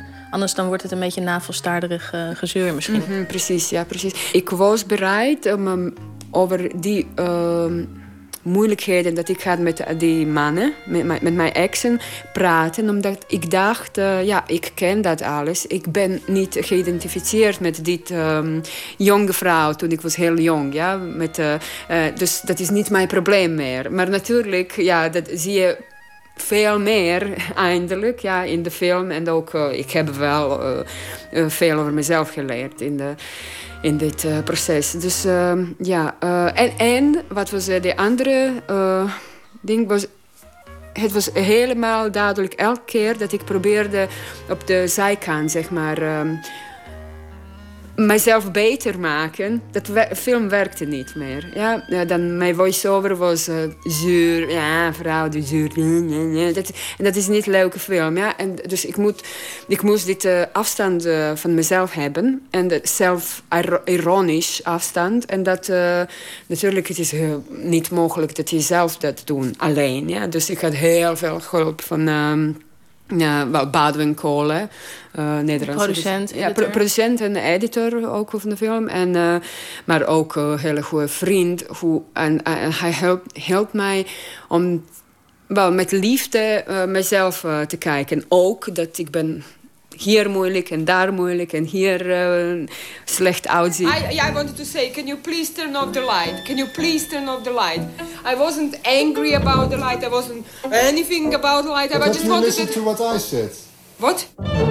Ja, je zei het al eerder, je wisselt de exen eh, van vroeger af met ehm, de, de man die op het moment van de film een belangrijke rol speelt in jouw leven, Rogier. Ehm, die film je ook genadeloos. De ruzies, eh, bevalling, intieme momenten. Wat, wat vond hij daarvan dat jij dat allemaal filmde? Maar eh, hij is een filmmaker ook. Dus eindelijk toen... Hij wist alles. in de wij ontmoetten elkaar in, op dit masterclass. En hij was daar met zijn eigen film. En hij heeft mijn scenario eerst gelezen. En daarna alleen mij ontmoet. Dus hij wist wat ik wil doen. Ja? En in de, na, na, de, na de eerste kus dat wij hadden, en dan hij zei, hij pakte een fotocameraatje en hij zei, ah, zullen wij dit filmen? nou, misschien is dat eh, goed voor jouw film. La, la, la. Dus eh, dat begon zo eh, dat hij meedacht de hele tijd met de film. Ja, hij, en, ehm, en in de, in de in de ruzies, met de ruzies, al- als hij zei, ja, ik wil dat niet, dan ik filmde ook niet. Ja, ik had genoeg materiaal. En, eh, ehm, en ik denk dat hij had eh, niet... eh, wel, hij, hij kon dat een beetje controleren. Ik bedoel, dat hij, hij zeggen, nee, ik wil niet. En eh, gisteren, hij zei op... eh, wij hadden een Q&A na de voorpremière in het Ketelhuis. En ik zei, nee, nee, wij, wij waren allemaal helemaal gewend aan de camera. Er was geen probleem voor ons, la la la. En hij zei, "Mwah, niet voor mij, ja, ik had wel een probleem. Dus ja, hij zei dat hij heeft zelf een beetje eh, gehouden, ehm, achtergehouden. En, of de- Hij heeft zich niet volledig gegeven. Precies, ja. En ik wel, eh, omdat ik dacht, wel, ik dacht, wel, ik, ga, ik ga dat monteren. Dus eh, het is wel in mijn handen, ja. En voor hem dat was eh, moeilijker. Maar het lijkt me wel raar dat eigenlijk dus vanaf het eerste moment van jouw relatie met Rogier... dat die camera er gewoon steeds geweest is. Die, die misschien ook wel die relatie beïnvloed heeft, dat weet ik niet. Ja, zeker. Ja. De- wij weten, wij zeggen allemaal, allebei, dat, dat, ha- dat had invloed op ons. Maar wij weten niet wat is dat invloed. Omdat eh, dat was van moment één door eh, bijna tot nu. Eh, dus het is, wij weten niet hoe dat kon anders zijn. Ja. Het is een beetje raar, ja. ja. Het is ook eh, ehm, nu... ehm, wel niet raar, maar eindelijk als je denkt, ja, er, is, er was film en ja, veel dingen gebeuren. Toen wij ontmoeten, ja, mijn, dat zie je in de film. Mijn moeder ging dood, ik was eh, zwanger in een paar weken en dat, dat zit alles in de film. Dus ik denk dat zoveel dingen gebeuren eh, in, de, in de korte tijd, dat, dat neemt nog, nog tijd om verwerken. Voor, ja, dat is eh, genoeg dingen gebeuren voor jaren om te verwerken. Ja, ja het is een beetje. eh, ja, wij weten niet hoe, wat, wat is de echte invloed. Zijn jullie nog wel samen? Of? Ah, ja, ik zeg altijd, ja, dan moet je de Happily Ever After 2 kijken. Maar eh, nee, eindelijk, wij zijn nog eh, work in progress. En eh, wij proberen andere manieren om eh, samen te zijn, eh, te vinden. Ja. In de film zijn het eigenlijk al jouw exen komen op een gegeven moment eh, tot de bottomline dat ze zeggen: ja, in het begin ben je dan de zelfstandige vrouw en, eh, en sterk en krachtig. En dan gaandeweg de relatie word je een afhankelijk eh, vogeltje. En dat vinden we dan eigenlijk niet zo leuk meer. ja, precies. Nu zei je eerder dat de film gaat ook over de emancipatie van jezelf. En misschien ook wel in bredere zin de emancipatie van een vrouw in een relatie tot een, tot een man. Ja. Ehm, eh, kun je daar iets over zeggen wat het jou geleerd heeft? Kijk, dit, eh, eh, in de eerste instantie, ik dacht, ik dacht dat dit, dit probleem dat ik heb, dat ik verloor, verlies mezelf in de relatie, zeker in het begin van de relatie, dat is een probleem dat vrouwen hebben in patriarchale samenleving als Kroatische of Russische ja, waar ik woonde vroeger. En, eh, eh, maar toen ik hier kwam en ik leerde kennen veel Nederlandse vrouwen, die hebben misschien economische, financiële meer mogelijkheden om weg te gaan. En ze dat do- doen ook. Maar eh, emotioneel, ze blijven ook ze begrijpen mij heel goed. Dus wat ik zie is dat misschien niet alleen. Eh, dus dat gaat niet, eh, zeker om innerlijke emancipatie niet eh, dit eh, uiterlijke emancipatie, waar ja, in Nederland is super sterk. Ja? En, ehm, maar en, en ik denk dat het is misschien eh, iets dat zit in ons. Ehm, niet eh, onzekerheid, ik bedoel niet onzekerheid, maar, maar eh, dat wij denken meer over ehm, andere mensen. Gewoon, ja? Of, of eh, dat wij aanpassen. Ja, dat wij denken niet alleen over zelf en niet in een competitieve manier, maar eh, in, eh, dat wij, zijn za- wij willen samen zijn. eh, dat allemaal eh, Wij zijn gelukkig als andere mensen zijn gelukkig ook. Ja? Dat, dat, dat is iets voor vrouwen of vrouwelijke principe in de, principe in de wereld. eh, ik denk wel. eh, dat is een karakteristiek van. En eh, ik denk dat eh, daar zit iets. eh, en dat misschien wij hoeven niet dat helemaal eh, weggooien. Alleen eh, eh, onze eigen, of moet ik over mezelf praten, mijn eigen manier meer respecteren en, en mezelf meer tijd geven of wat nog. Ik, heb nodig op dit moment om eh, in contact met mezelf te blijven. Ja? Met mijn intuïtie, met mijn eh, gevoelens. Ja? Wat ik wil graag als ja, premisse van de film was... eh, als je gelukkig wil zijn, dan kijk naar jezelf, niet naar anderen. Dus eh, geef niet schuld aan jouw eh, exen, maar kijk naar jezelf. En dat vind ik eh, nog steeds eh, een goede, eh, een sterke eh, premisse. En die film is mijn eigen proces van op die plek te komen. Ja, om mezelf beter te luisteren. En misschien voor mij het beter eh, niet eh, samen te wonen, bijvoorbeeld. Dan heb ik meer tijd voor eh, me- in contact met mezelf te komen. Ты меня к себе не примеряй Если что не так, ты не ропщи Ты меня возьми De documentaire Happily Ever After van Tatjana Bosic vanaf donderdag te zien in de bioscoop. Aanstaand weekende 4 en 5 april vindt het festival Motel Mozaïek plaats. En daarom draaien wij deze week een aantal bands die daar te bewonderen zullen zijn. Naast muziek zal er ook ruimte zijn voor andere kunsten en performances. Gebeurt allemaal in Rotterdam. Een van de acts is Angel Olsen, een Amerikaanse zangeres, voormalig protégé van Bonnie Prince Billy. En de tweede plaat kwam onlangs uit, Burn Your Fire for No Witness. En daarvan horen we nu Yoda.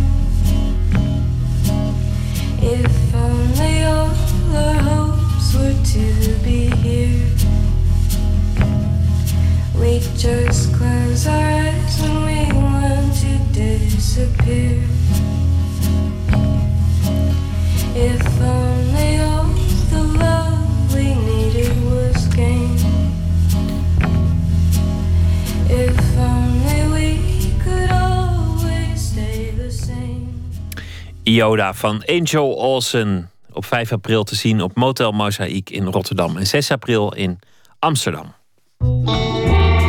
Nooit meer slapen.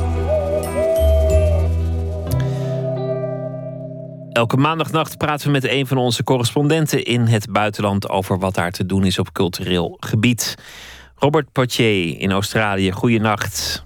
We gaan het hebben over. eh, dat plannetje heeft in Nederland ook wel eens gespeeld om, om radiozenders te verplichten om een bepaald percentage lokaal product uit te zenden qua muziek. Maar in Australië is dat al heel lang zo, begrijp ik. Ja, klopt. Daar is, eh, daar, er zijn regels in de- inderdaad voor eh, in ieder geval de publieke omroepen. Die moeten minimaal eh 5%, maximaal 25% Australische artiesten draaien. Het hangt een beetje van je format af. Eh, voor jazzzenders gaat het om 5%, maar om meer populaire muziek. eh, dan eh, zit je aan eh, toch één op de vier platen Australische artiest. Eh, en het idee is eh, simpelweg om de eigen industrie te steunen... zodat die niet verloren gaat in eh, het commerciële geweld... met name uit Amerika natuurlijk. Want de Australische muziek, is het idee... draagt bij aan de eigen identiteit van het land. En radio is natuurlijk alomtegenwoordig. Het bereikt heel veel mensen. Draagt bij aan wat mensen ervaren als de Australische cultuur...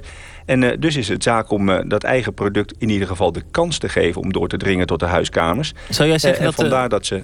Zou je zeggen dat, de dus maatregel werkt?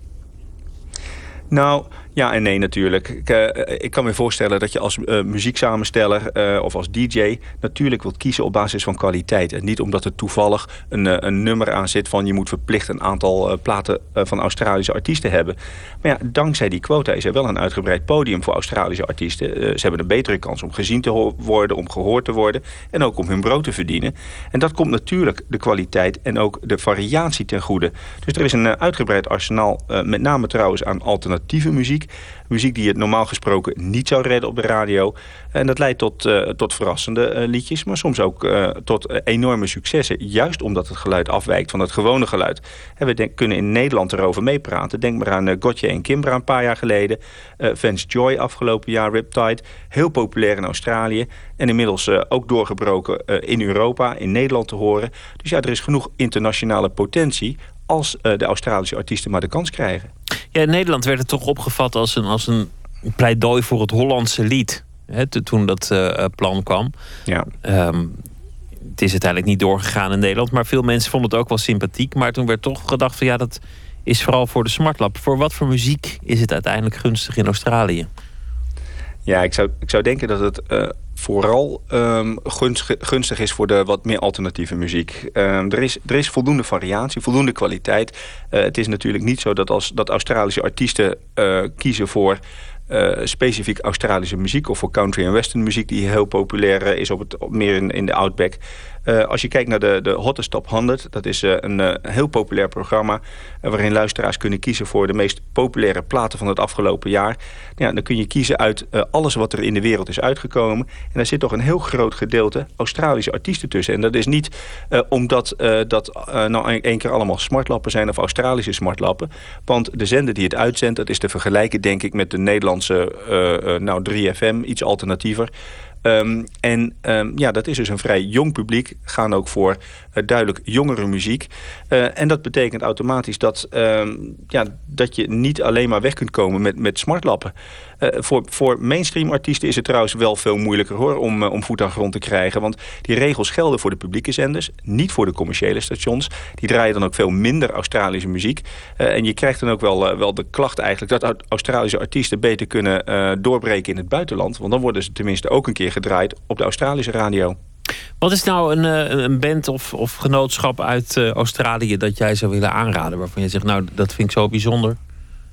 Ja, eigenlijk... eh, is het altijd lastig hè, om te bepalen welke plaat eh, gaat aanslaan in Nederland. Uh, het heeft er ook een beetje mee te maken dat het meestal een maand of zes duurt... voordat uh, platen die hier populair zijn doorbreken in, in Europa. Ja, dat heeft nou een keer te maken met, met de afstand. Mensen moeten het een paar keer horen soms om overtuigd te raken... van, van de kwaliteit van een plaatje.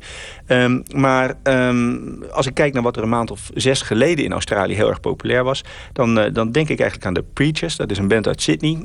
de zangeres Isabella Manfredi is dochter van een beroemde sterrenchef uh, Stefano Monfreddi. Uh, de grootste single van vorig jaar heet This Is How You Feel. Een heel aanstekelijk nummer is het, indie alternative. in de Hottest 100, waar ik het net over had een van de populairste radioprogramma's van, uh, van Australië...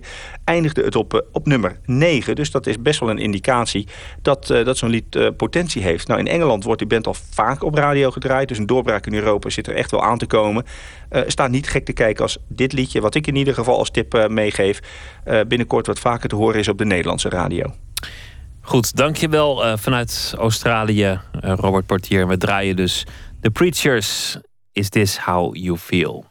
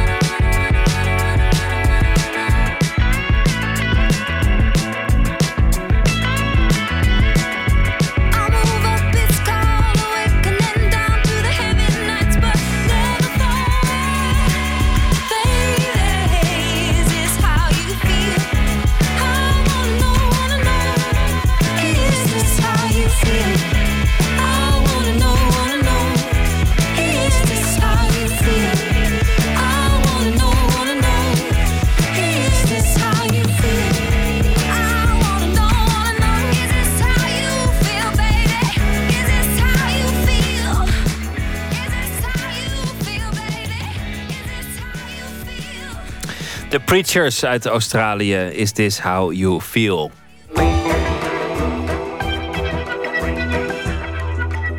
U luistert naar Nooit meer slapen op Radio 1, de VPRO.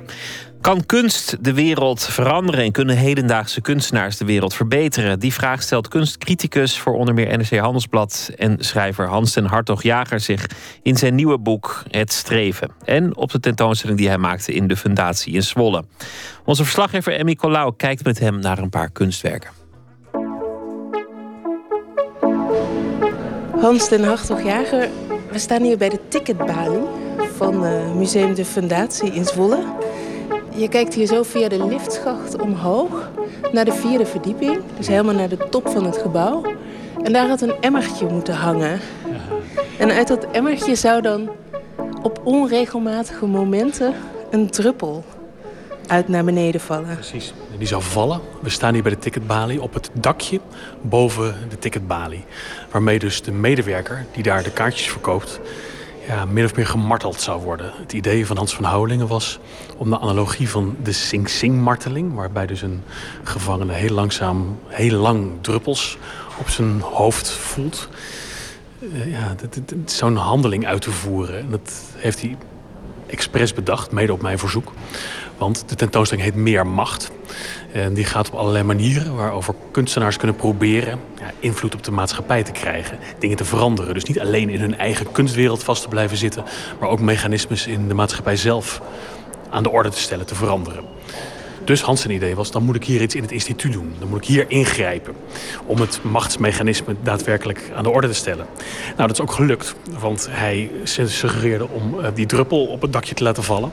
Maar aan de andere kant, zeer begrijpelijkerwijs, ze hadden de medewerkers daar niet veel zin in. Die zeiden, ja, het is een soort martelmethode. Ik ga me daar een beetje gemarteld worden. En dat is een enorme discussie geworden tussen mij en Hans van Houweling en directeur Ralf Keuning. En uiteindelijk is toch besloten het niet uit te voeren. Omdat toch het prioriteit van de medewerkers ja, hoger lag dan die van het werk. Maar dat was natuurlijk heel interessant. Want daarmee precies het onderwerp van de tentoonstelling hier in het museum als het ware live werd uitgeacteerd. Daarop heb ik besloten of voorgesteld dat zowel Hans als Ralf zelf een tekst zouden maken met hun versie van de gebeurtenissen. En die komt hier nu als werk aan de muur te hangen. Het werk heet ook De Druppel, waarbij ik iedereen hoopt dat een emmer denkt meteen en overlopen en zo. En daarmee wordt meteen aangetoond, als kunstenaar kun je dingen willen, je kunt ze ambiëren, maar er zijn grenzen van de, in de mate waarin je kunt ingrijpen. En ik hoop eigenlijk als mensen dat lezen, ze meteen snappen, oh ja, over dat soort dingen gaat het. Dus het is een werk geworden.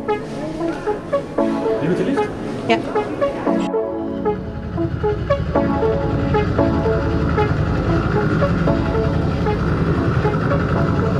Het geluid van een helikopter. Een beetje dreigend geluid.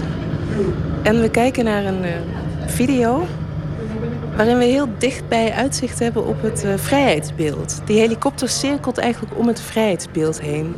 Het is een werk van Steve McQueen. Ja. Tegenwoordig eigenlijk vooral bekend als filmmaker. Uh, Oscars gewonnen voor 12 Years a Slave. Uh, je bent heel trots dat je dit werk kan laten zien, hè? Ja, om meerdere redenen. Hij is misschien wel mijn favoriete kunstenaar op dit moment. Ik volg hem al vrij lang. Ik ken zijn oeuvre heel goed. Hij is wat mij betreft echt een van de allerbeste kunstenaars die er rondlopen. Juist als beeldend kunstenaar ook. Zijn werken zo intelligent en zo rijk en zo slim en zo mooi ook. Ik ben echt fan. En hij toont zijn werk niet heel vaak. Het is vrij moeilijk. Hij is een grote perfectionist. Dus als je iets wil tonen van hem, dan moet je heel veel criteria van doen. Het moet allemaal heel precies worden uitgevoerd. Dus het is een hoop gedoe om het te krijgen. En hij staat het gewoon meestal niet toe, want hij is heel selectief. En het simpele feit dat hij hier al heeft, voor, heeft, voor heeft toegestemd om het hier in Zwolle te tonen. En ja, dat het nu helemaal... Hebben een aparte box gebouwd met, uit, met glazen wanden erin. Waarmee je uitzicht op Zwolle hebt ook. Dus je kijkt eerst naar het vrijheidsbeeld in de skyline van New York. Dan kijk je door een ruit heen. En dan kijk je weer door een andere ruit heen. En dan zie je Zwolle liggen. Ja, die spanning vind ik fantastisch. Dat dat hier kan ook. En waarom wilde je juist dit werk dan zo graag laten zien? Waarom past het binnen het thema meer macht? Nou, meer macht gaat... In alle, er zit heel veel in. Er zijn heel veel onderwerpen die elke keer terugkomen. Symboliek, uh, vrijheid. Uh, de vrijheid van de kunstenaar ten opzichte van de vrijheid in van de maatschappij. Het vrijheidsbeeld is natuurlijk heel lang het ultieme vrijheidssymbool van de wereld geweest. En wat hij doet, is er in een helikopter omheen cirkelen. En alleen de gedachte al bij de New Yorkse kust... Um, we komen nu heel dichtbij in beeld. De, het geluid zwelt ook aan. Je kijkt, hem echt, je kijkt er echt bijna in zijn neusgaten, in haar neusgaten. Dus het is heel dwingend. Maar ik vind het zo mooi, een vliegtuig dat rond een hoog gebouw cirkelt... Hè, aan de, bij de zuidkant van New York. Dat roept al zoveel associaties op. Is, en je hoort die helikoptergeluiden. Het is ook heel angstaanjagend. Je kijkt naar de skyline. In de verte zie je de plekken waar de twee torens niet meer staan. Tegelijkertijd is dit het symbool van vrijheid. En weet je dat er een aanslag heeft plaatsgevonden van mensen die er een hele andere ideologie, een hele andere vorm van vrijheid op nahielden. Nou, die botsing van al die elementen vind ik echt prachtig. En het is gewoon een hele spannende film. Je blijft maar kijken. Je wordt er toch door meegenomen dat je als een soort mug of een wesp om dat beeld blijft cirkelen.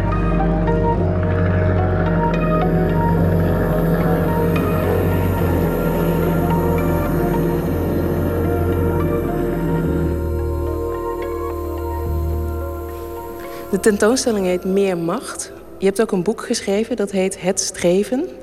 Kan hedendaagse kunst de wereld verbeteren? Goeie vraag. Ja. Ken je een werk dat de wereld heeft verbeterd? Nee, niet echt concreet, maar dat is dubbelzinnig.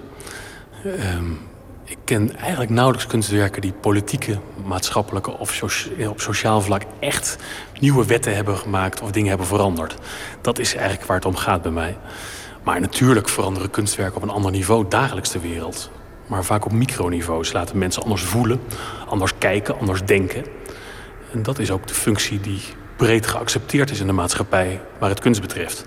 Maar waar het in dat boek om gaat, in deze tentoonstelling, zijn kunstenaars die meer willen. Die niet alleen maar op dat punt willen spelen, maar inderdaad ook willen, willen ja, maatschappelijk of politieke macht of invloed willen gaan uitoefenen. Eigenlijk beschrijf je hoe kunstenaars zich een positie hebben verworven waarin ze alles kunnen doen. Bijna alles. Ze kunnen heel veel doen, maar tegelijkertijd, doordat ze alles kunnen doen, hebben ze zich een eigen plekje verworven. En ik zag het eigenlijk voor me alsof kunstenaars nu in een soort glazen box zitten. En ze kunnen in die box kunnen ze springen en dansen. En, eh, en, Ik weet niet of je het beseft, maar dat is een metafoor die ik ook een beetje indirect gebruik in het boek. Hans Haken, de beroemde sociaal geëngageerde kunstenaar, heeft al heel vroeg in zijn carrière een zogenaamde condensation cube gemaakt. Dat was gewoon een glazen bak met een klein beetje water erin dat opstijgt en weer door de ruimte, eh, ruimtetemperatuur opstijgt en weer neerdaalt. Verdampt en. eh, nou ja. Hij, zag, hij zei later ook, dat is een metafoor voor de kunstwereld. Die zit in, die, zit in die doos. En eigenlijk, er is invloed van buitenaf. Maar uiteindelijk zijn ze heel erg met zichzelf bezig. En die spanning vind ik ongelooflijk intrigerend. De kunstwereld heeft vanaf het midden van de 19e eeuw... Ja, langzaam bevochten dat ze eigenlijk kunnen doen wat ze willen. Dat ze steeds meer vrijheden krijgen. We zijn het bijna vergeten, maar kunstenaars mogen echt meer dan normale mensen. Dat is de artistieke vrijheid waar we het altijd over hebben. Maar het is ook een vorm van repressieve tolerantie. Dus de maatschappij zegt van, jullie mogen die vrijheid, fantastisch. Daarmee kun je ons allerlei impulsen geven. Je kunt ons dan denken aanzetten, vormen van voelen. Je kunt ons heel veel leren. Maar WOW weet, het heeft geen echte consequenties. Want je bent kunstenaar, je zit daar gezellig in je territoriumpje. Verder moet je niet verwachten dat je invloed hebt. Nou, die spanning, die bijna paradoxale spanning... daar gaat eigenlijk het hele boek en de hele tentoonstelling over. Eh, we zitten nu in een zaal met werken van Anselm Kiefer. Zwart-wit foto's op lood. En je ziet hem daar eh, de Hitlergroet brengen. Ja, dit is typisch zo'n werk wat ik ook wel spannend vind. Maar aan de andere kant is het ook bijna een grap. Het werk, de oorspronkelijke foto's in 1969. En dat is wel heel belangrijk om dat te beseffen. Ehm, dat was 24, dat is 24 jaar na de Tweede Wereldoorlog. En Duitsland zat op dat moment soms nog wel helemaal dicht waar het die Tweede Wereldoorlog betrof. Daar wilden ze niet over nadenken. Die Tweede, die Tweede Wereldoorlog was vergeten. Het was een onderwerp geworden waar je in Duitsland niet meer over sprak. En Kiefer heeft dat denk ik willen doorbreken. En je ziet Kiefer eigenlijk zijn artistieke autonomie tonen door te zeggen: dat hoort niet. Jullie zijn er allemaal tegen. Jullie stoppen de geschiedenis weg. Dan zal ik jullie eens wat laten zien. En dan ga ik, ga ik pontificaal op allemaal beroemde historische plaatsen die Hitler goed brengen. En ik kan daarmee laten zien dat ik ja, eigenlijk de macht zelf in handen heb. En jullie pikken het maar. En pikte men het in die tijd? Ja, volgens mij was het wel delicaat. Het grappige is, ze zijn helemaal niet zo bekend. De oorspronkelijke foto's zijn uit 69. En ze zijn niet veel geëxposeerd. Ik denk dat het heel erg gevoelig lag. Ik heb nergens kunnen vinden dat er enorme rellen over zijn uitgebroken. Maar ook niet dat ze vaak geëxposeerd zijn. En dit zijn remakes die Kiefer dus nu weer gemaakt heeft. In 2011, naar ik meen. En hij heeft ze gewoon opnieuw uitgebracht. Nu ineens op 2,5 bij 4,5 bloot. Eigenlijk is dit een soort bijna macho-achtige bevestiging van... ik ben een hele grote kunstenaar geworden. Ik heb mijn eigen autonomie bevochten. En tegelijkertijd is het ook een soort ja, bijna middelvinger naar de maatschappij. Ik als kunstenaar kan jullie Hitler goed brengen. Ik heb die vrijheid en jullie kunnen het nooit maken... want je gaat meteen de bak in. Die spanning zit erin. Ik vind het een ongemakkelijk werk in die zin. En tegelijkertijd denk ik bij dit, oh ja. Eh, Waarmee ik eigenlijk wil zeggen, in de hele maatschappij kan zo ontzettend veel meer. Er zijn zoveel taboes zijn al doorbroken, dat het me ook lijkt als kunstenaar is het gewoon steeds moeilijker om überhaupt iets in beweging te zetten. Ja, nou, dat, dat schrijf ik ook in de laatste hoofdstuk van het boek gaat het over dat onderwerp. Dat een van de grote problemen van kunst die ja, grenzen tussen kunst en maatschappij wil aftasten, is dat heel veel mechanismen die de kunst vroeger tot zijn beschikking had, zoals chockeren, uh, uitdagen, provoceren, die zijn heel langzaam overgenomen door de massamedia. Ik haal heel plat het voorbeeld gewoon van Gordon aan, wat ik altijd zo'n horreur vind dat het wel een goed voorbeeld is. Die man gaat mensen beledigen op televisie en daar krijgt hij goede kijkcijfers mee. En daarmee scoort hij reclame, krijgt hij reclamegelden en die maakt daar gewoon heel veel geld mee. Kortom, het is een tactiek geworden waar je als kunstenaar je eigenlijk niet meer mee kunt onderscheiden. Sterker nog, als je het niet goed doet, en dat gebeurt heel vaak en heel makkelijk, dan word je al gauw de hoek van Gordon weggezet. Dus in, in dat opzicht heeft kunst steeds minder mogelijkheden gekregen. Allerlei mechanismes die in de tijd van avant-garde nog werkten, inderdaad zoals provoceren, die zijn nu door de maatschappij overgenomen. En ja, kunst moet andere wegen zoeken. Je hebt misschien nog drie mogelijkheden als kunstenaar om je te verhouden tot de maatschappij. De eerste is heel extreem. Dan zou je echt terrorist moeten worden. Dingen gaan opblazen. Echt ver buiten de wet gaan staan. Om zo te laten zien dat je autonoom bent. En je dus overal buiten plaatst. Dan, als je dat niet wilt, dan heb je eigenlijk maar twee mogelijkheden. Of in het systeem blijven en proberen binnen het systeem langzaam veranderingen door te voeren. Zo goed als je kunt. Of je moet je gewoon aan aanpassen en zeggen: Ik ben tevreden met dat ik intellectuele of emotionele uh, ja, diepgang kan bieden. En dat dat nou eenmaal de taak is van de kunstenaar. En dat die rol weliswaar kleiner is geworden... omdat de televisie en de massamedia die rol ook hebben overgenomen. Dus dat kunst wat dat betreft een, ja, een kleinere rol in de maatschappij heeft gekregen. Daar leg ik me daar maar bij neer. Ja, daar ben je mooi klaar mee als kunstenaar. Misschien een mooi voorbeeld wat in die laatste categorie zou kunnen vallen... is biokip.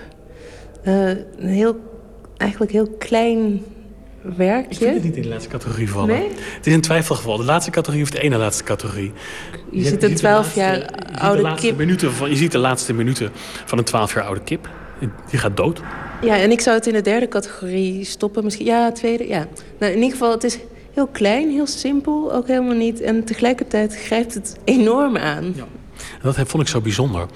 Um, het gaat over macht, deze tentoonstelling. Hoe je impact kunt hebben. En wat ik aan dat werk zo enorm goed vond, is van Hans van Houwelingen overigens. De man van de emmer. Ook de man van de emmer, inderdaad. Um, dat als je ernaar kijkt, je merkt dat het je onmiddellijk heel erg raakt. Terwijl we heel veel nadenken over dierenleed. Er is veel op televisie over hè, de, de bio-industrie. Eh, kippen die massaal geslacht worden. Het feit dat wij veel kip eten. Tienduizenden per dag, bij wijze van spreken. Die kippen worden allemaal anoniem afgemaakt. En we eten ze vrolijk op. En niemand die er ooit over nadenkt. Een beetje, maar die er echt consequenties uit trekt. Och. Dan zie je hier nu één kip die van ouderdom sterft. Die heeft een prachtig leven gehad. Hij sterft van, zij sterft van ouderdom. En het is een verschrikkelijk gezicht.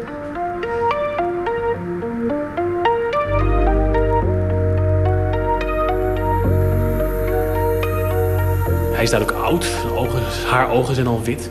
En op een gegeven moment dan lijkt ze ook leeg te lopen. Dan komt er een enorme straal water uit haar bek sijpelen. Maar wat ik er zo indringend aan vind, is dat je dus ook gaat nadenken over ja, de macht die wij als mensen over dieren denken te kunnen uitoefenen. En het zet de zaak op zijn kant. Wat ik zo prettig aan dit werk vind, is dat het, ik vind het een rot woord, maar het is niet politiek correct. Kunst heeft vaak de neiging om een soort vriendelijke, uh, uh, progressieve agenda uh, te stimuleren. En dit is een lastig werk wat dat opzegt. Want je ziet iets wat je eigenlijk helemaal niet zien wil. Er lopen ook, dat vond ik akelig, van die beestjes kleine over beestjes over de ogen. En ja, ja, het klinkt bijna of een soort wellustig naar, de, naar het stervende dier zitten te kijken. En eigenlijk dat staat me ook al tegen. Maar het is een feit dat het een hele vreemde ervaring is om een dier zo te zien sterven. Ja, die, in dat opzicht heeft het werk gewoon een enorme maakt een hele diepe indruk. Het valt me ook op alle, alle technische mensen hier en zo. Iedereen staat een tijdje naar die kip te kijken en ja, wendt zich hoofdschuddend af. Vertwijfeld, aarzelend. Het werkt echt heel erg goed. Ja, en het doet mij ook gewoon aan uh, niet de dood van een dier, maar gewoon aan de dood in het algemeen denken. Ja.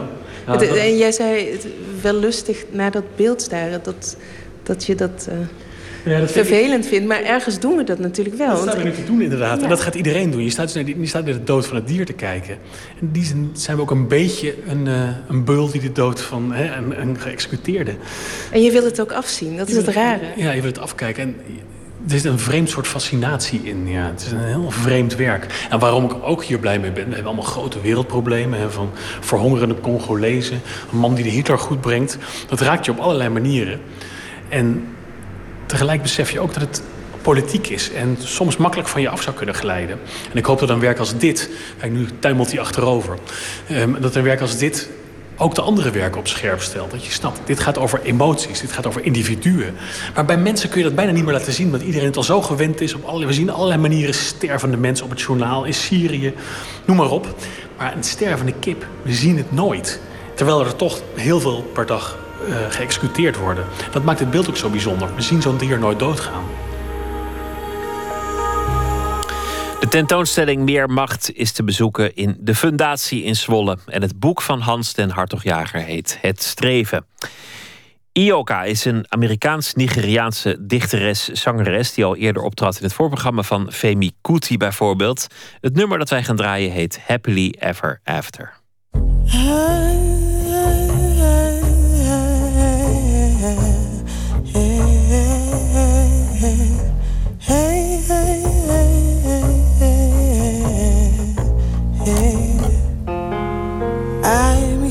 I wear no armor, no abilities to become stone. You will abandon me when I am broken. You will abandon me when I am old. You will betray me, you will betray me on more twilights than I deserve. Dancing on the graves of our yesterdays, digging down, down the bones of our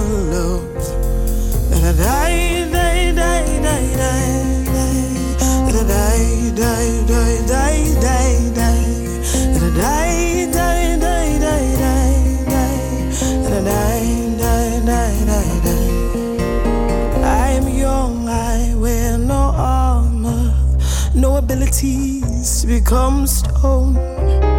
You would betray me on more twilights more twilights than I deserve. You will discover that I am not the girl, I am not the girl you thought I was. But you have found a way to strangle her, burying the sweet little girl into the ground.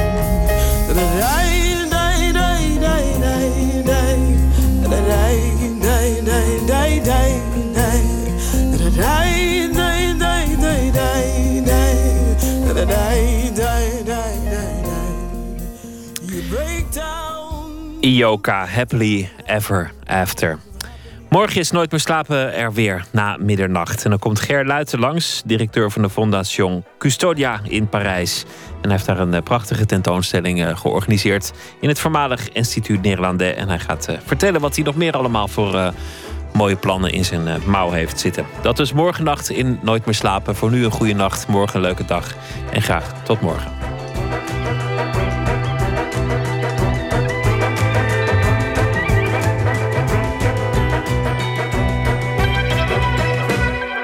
Radio 1, het nieuws van alle kanten.